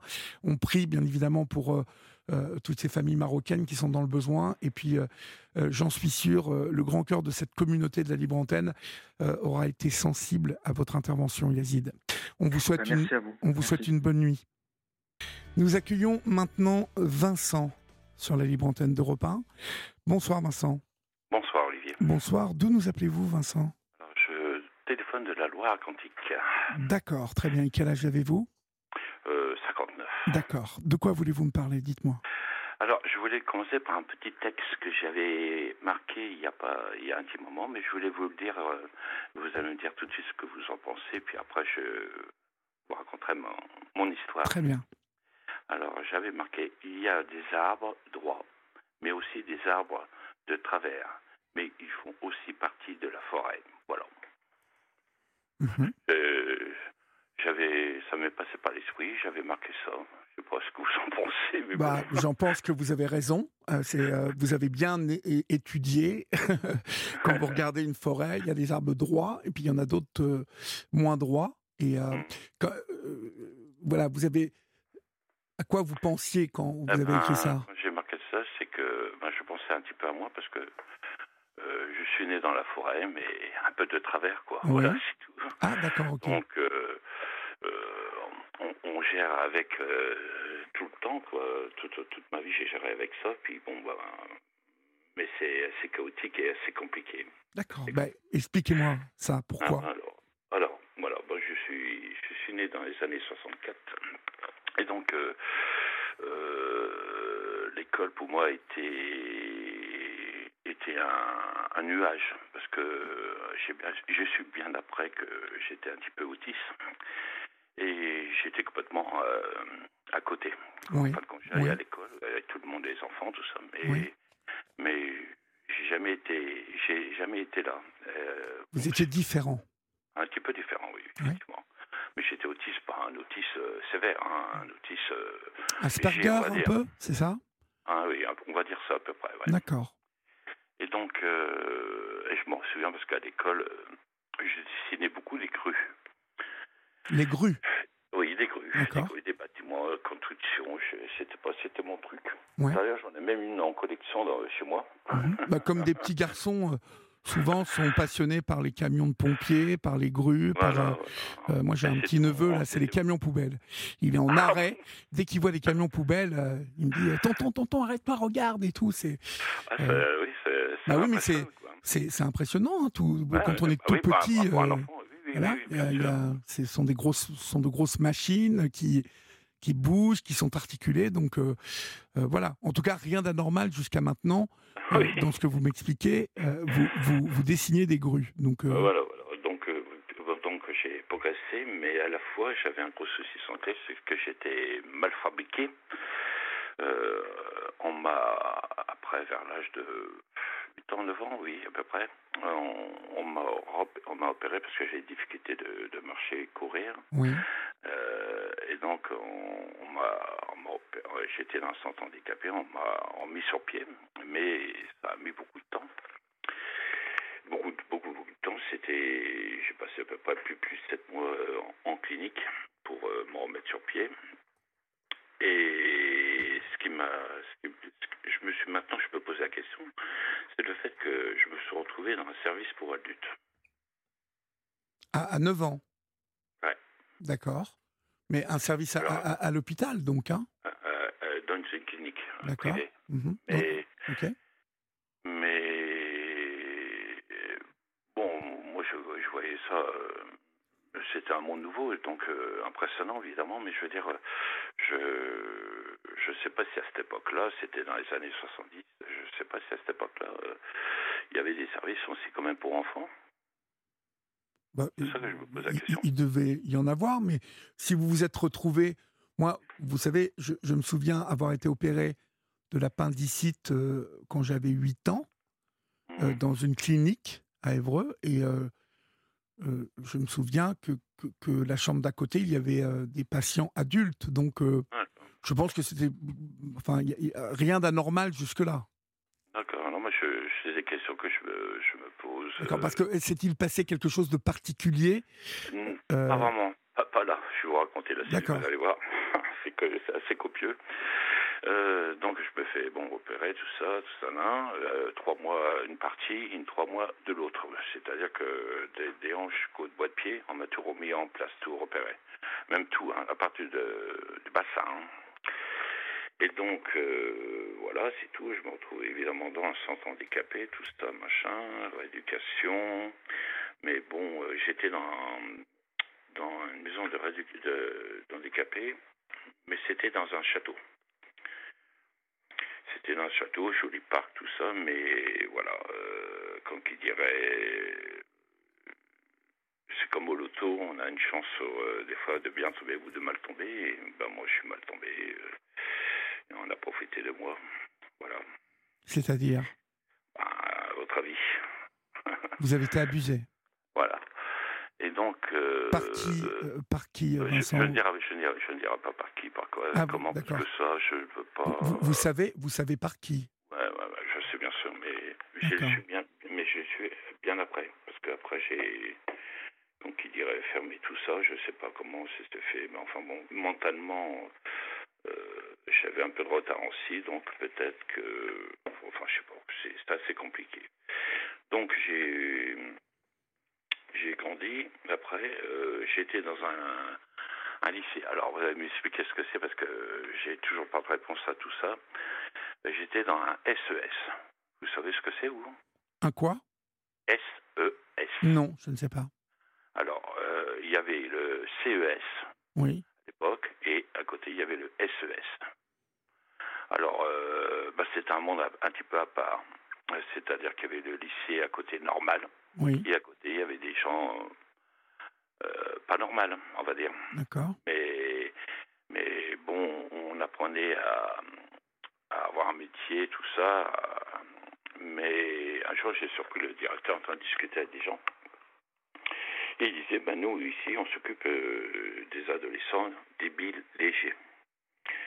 Quand vous entendez ça, bon, sur le coup, vous comprenez pas bien, mais qu'est-ce que c'est, ce que ça veut dire? J'ai posé la question, on m'a jamais répondu, évidemment, à l'époque. Donc, j'ai j'ai j'ai progressé. J'ai progressé. Donc, euh, après, euh, il y a ma mère qui m'a fait entrer à l'hôpital pour, euh, pour travailler. Et j'ai commencé. j'ai fait beaucoup de choses à l'hôpital. J'ai commencé comme plongeur, puis après, j'ai fini comme radiologie. Euh, mais j'étais euh, j'étais brancardier. Voilà. En même temps, euh, entre les deux, j'ai quand même fait pas mal de choses. J'ai fait de l'animation dans un service cancérologique pour enfants. Euh, j'ai travaillé un petit peu dans un laboratoire aussi. Enfin, j'ai fait pas mal de choses à l'hôpital, sans avoir des diplômes, bien sûr. Oui. Parce qu'à l'époque, c'était pas vraiment nécessaire. Et en plus, on me prenait pour indicateur spécialisé. J'aurais bien voulu avoir ce métier-là, mais j'ai pas pu, j'ai pas pu faire ce concours. C'est dommage. Enfin bon, c'est tout.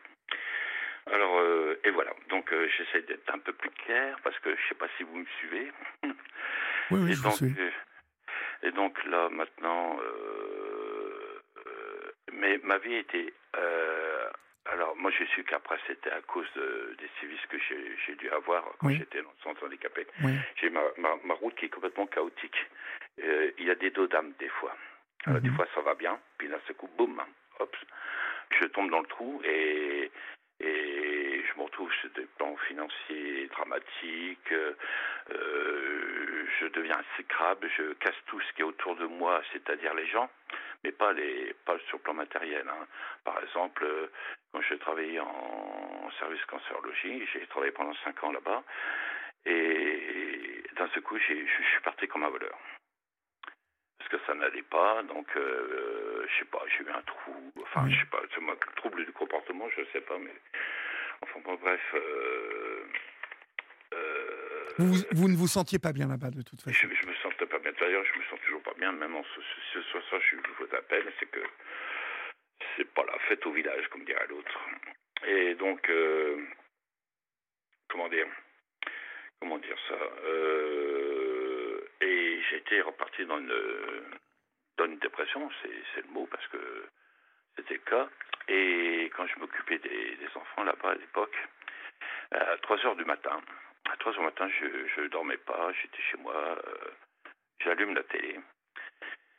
Et j'aurais jamais dû l'allumer d'ailleurs, mais enfin bon, c'est tout, ça m'est resté gravé. Et à cette époque-là, je m'occupais de plusieurs enfants et, et ils montraient un reportage euh, du service où je travaillais. Et l'enfant que je m'occupais, mais il était en fin de vie. Euh, donc, euh, je me sentais un petit peu, oh, on va dire pas coupable, mais, mais j'ai l'impression d'avoir fait une grosse connerie, quoi. En fin de compte. Je sais pas. Mais- c'est des questions que je me suis toujours posées.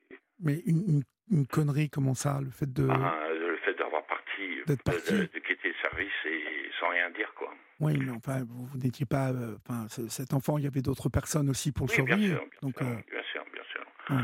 Mais même si c'est du, c'est l'animation, tout ça, machin, vous avez quand même des, responsabilités, je pense.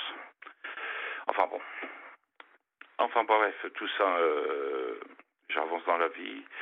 Au bout d'un moment, dans le, parce que j'ai travaillé dans, dans le milieu hospitalier, hein, et et au bout d'un moment, euh, euh, ça a continué, ça n'allait pas. Ça allait bien d'un moment, mais au bout d'un moment, ça n'allait pas. Voilà, donc j'ai été voir un médecin et, et quand il m'a vu, il m'a dit direct, il m'a dit direct, je vous arrête tout de suite.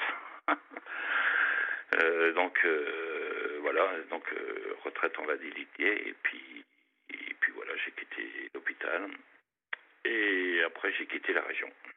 J'ai quitté la région, je suis dans le Loire-Atlantique là. Et bon, euh, de part, ça allait très très bien, mais bah, là, ça recommence. Et puis en plus, comment dire ça?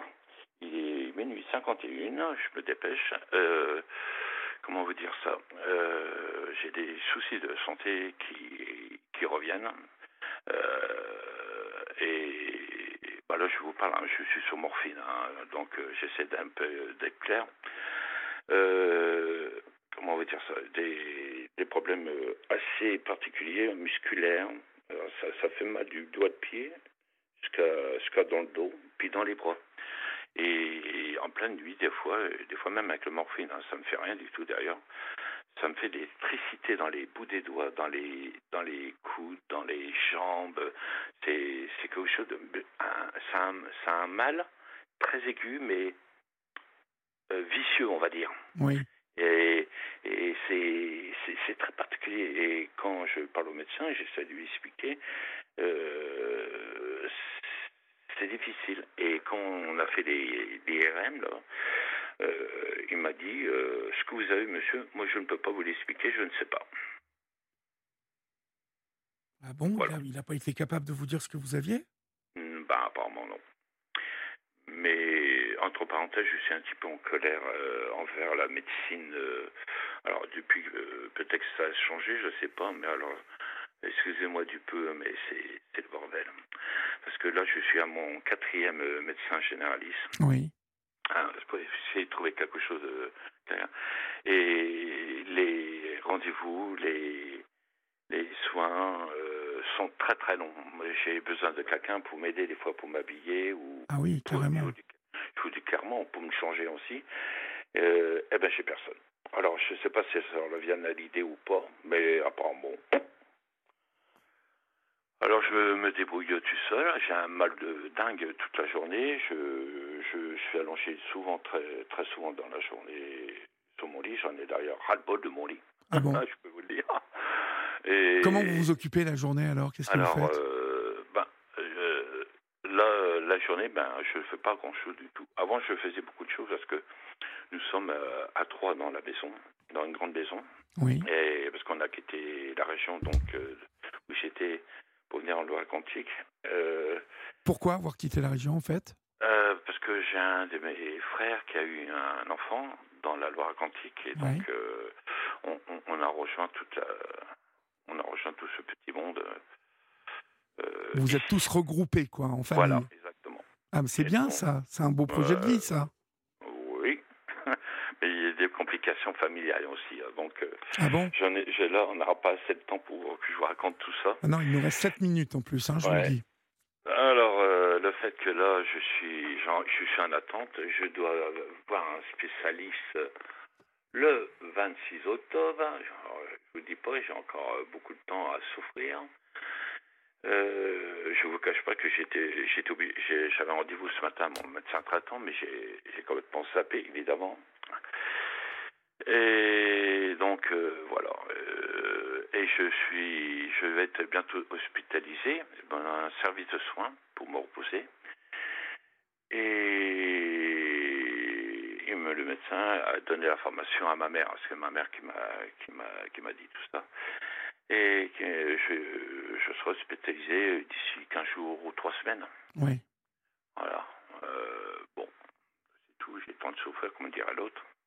Mais je sais pas, il y a, il y a un- je sais pas ce qui se passe en ce moment. Moi, j'ai travaillé dans l'hôpital, moi, ça allait beaucoup plus vite que ça.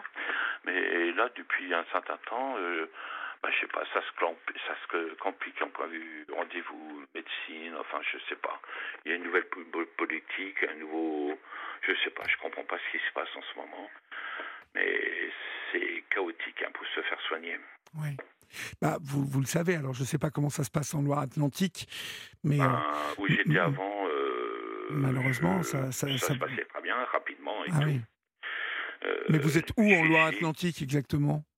Euh, À côté de Nantes, juste à côté de Nantes. euh, D'accord. Et, et- et c'est difficile là-bas? Même vous, vous n'essayez pas Ah, mais d'aller sur Nantes Ouais, mais, mais c'est- c'est- c'est c'est- c'est une, c'est une horreur. Euh, moi, je sais pas. Moi, j'habite à, avant, j'habitais en ville. hein. Donc là, je suis maintenant, je suis à la campagne. Mais c'est fou, quoi. C'est, je sais pas. Je, je comprends pas. Je ne comprends pas ce qui se, se passe. Alors, est-ce que, parce que vu que je suis peut-être euh, un petit peu handicapé, qu'ils ne tiennent pas trop compte euh, de ma personne, je, j'en sais Oh, rien. Je ne sais pas Mais quand même. vous savez, il y a des fois, mais je, vous- je vous assure, été voir une assistance sociale dans la région là, alors plusieurs fois, hein, pour avoir des aides, pour aider, tout ça, machin. Euh, je peux toujours courir, mais à tel point que je leur ai dit que si ça continue comme ça, ben, je vais aller à la gendarmerie porter plainte. Euh, je crois pas ça a plu, ça, ça plaît beaucoup, quoi, aussi ça. Mais bon, je je préfère pas attaquer la médecine ici parce que une fois que vous attaquez la médecine, vous vous retrouvez dans une situation très délicate. Donc euh, je j'attends. Je prends mon mal à- en souffrance, si vous voulez. Oui. Voilà. Et dans tout ça, que euh, je m'angoisse beaucoup parce que euh, évidemment, je me retrouve encore dans une situation très délicate. Et en fin de compte, je suis en train de laisser tout tomber. Tout. Tout, même les, les gens, les voisins, tout. Je suis dans un lieu dit, donc on n'est pas beaucoup, et je me mets tout le monde à dos en ce moment. Mais tout, tout, tout. Ah bon? Euh, je sais pas ce que je suis en train de faire. et Je je je veux pas me suicider parce que j'en ai j'en ai pas le courage. Euh, mais je, je, peut-être que je me suicide. Je suis en train de me poser la question Bah, euh, psychologiquement. Il faut non, il faut un peu remettre les choses dans l'ordre là, Vincent. Euh, Mmh. vous, vous avez quand même un projet de vie là avec euh, votre famille. Vous vous êtes Oui, réunis un peu tous dans la savez, même. J'ai j'ai un handicap, c'est que je me suis jamais marié. Je suis encore vierge. Euh, je ne sais pas ce que c'est qu'un. euh, Je n'ai jamais eu de rapport sexuel, parce que je viens de vous dire que je suis vierge. Et, et, et pourtant, j'étais euh, avec des, des filles, tout ça, des, tout ça. Je suis même sorti avec une fille pendant de nombreuses, de nombreuses années. Mais, euh, comment vous dire Il y a quelque a chose jamais- qui va j'ai- pas. jamais Hein? Il y a quelque chose qui ne passe pas, qui ne. non, non, il y a. et- et Je- vous allez voir, quand même j'ai une vie assez compliquée. C'est que même quand je, je dormais avec euh, cette personne dans un hôtel, parce qu'on voyageait pas mal, euh, eh ben, à partir que je me suis allongé et du lendemain, il y a un blanc, Ah oui, carrément. carrément. Il y a un blanc. Et je, le souvenir que j'ai, c'est que je me revois en train de me promener avec elle le lendemain euh, sur un chemin ou quoi que ce soit. Mais c'est bizarre. hein. Il y a un blanc. Il y a un blanc. Alors est-ce que aussi, parce que je suis pas marié, j'ai pas, j'ai pas d'enfant ou quoi que ce soit qui, joue sur ma personne, sur mon comportement, j'en sais rien. Ou, mais, ou la vie est difficile, mais là j'arrive à 60 ans et euh, c'est bizarre. Hein. Quand on dit quand on meurt, on voit la vie défiler. Et ben là, Mhm. je peux vous dire que ma vie, elle est en train de défiler là. C'est bizarre. Hein. Et même si je, même si je le veux pas, c'est, c'est, c'est permanent. Je, je suis en train de, de refaire étape par étape et, et c'est curieux quoi. Mais vous inquiétez pas, j'ai pas le courage de me, me foutre en l'air. pas non, ça. mais parce que quand même, euh, Et- vous savez, et- euh, la vie est quand même. euh, la vie, est- savez, j'avais, un- j'avais un don, on m'avait toujours dit, j'avais un don, j'avais le don de, euh, de l'observation. J'observais beaucoup de choses, même quand j'étais gamin. Oui. pire. Et quand j'étais dans le centre handicapé, je voyais beaucoup de choses aussi euh, à côté. J'étais très. Et je voyais les, les infirmières, euh, des fois, qui humiliaient les enfants. Mais à l'époque, hein, Oui. années 70. Alors malheureusement, on va être obligé de s'arrêter Oui. là, euh, cher Vincent. Donc j'espère qu'on aura Oui. l'occasion de, de rééchanger ensemble. Mais en tout cas, vous me promettez de vous tenir tranquille et d'essayer d'avoir un peu le moral. D'accord? Inquiétez pas, Olivier. Bon, En je tout vous cas, embrasse. Je suis très heureux de vous avoir eu au Eh bout ben, du fil. super. Et moi aussi, et je vous embrasse et bon courage à vous. D'accord? Merci. Au revoir, Vincent. revoir. Chers amis, c'est la fin de votre libre antenne. J'espère que vous avez passé un moment particulier. N'oubliez pas, comme le dit Pascal Pro, que vous êtes les plus importants pour nous. Demain, même heure, même lieu, 7 jours sur 7.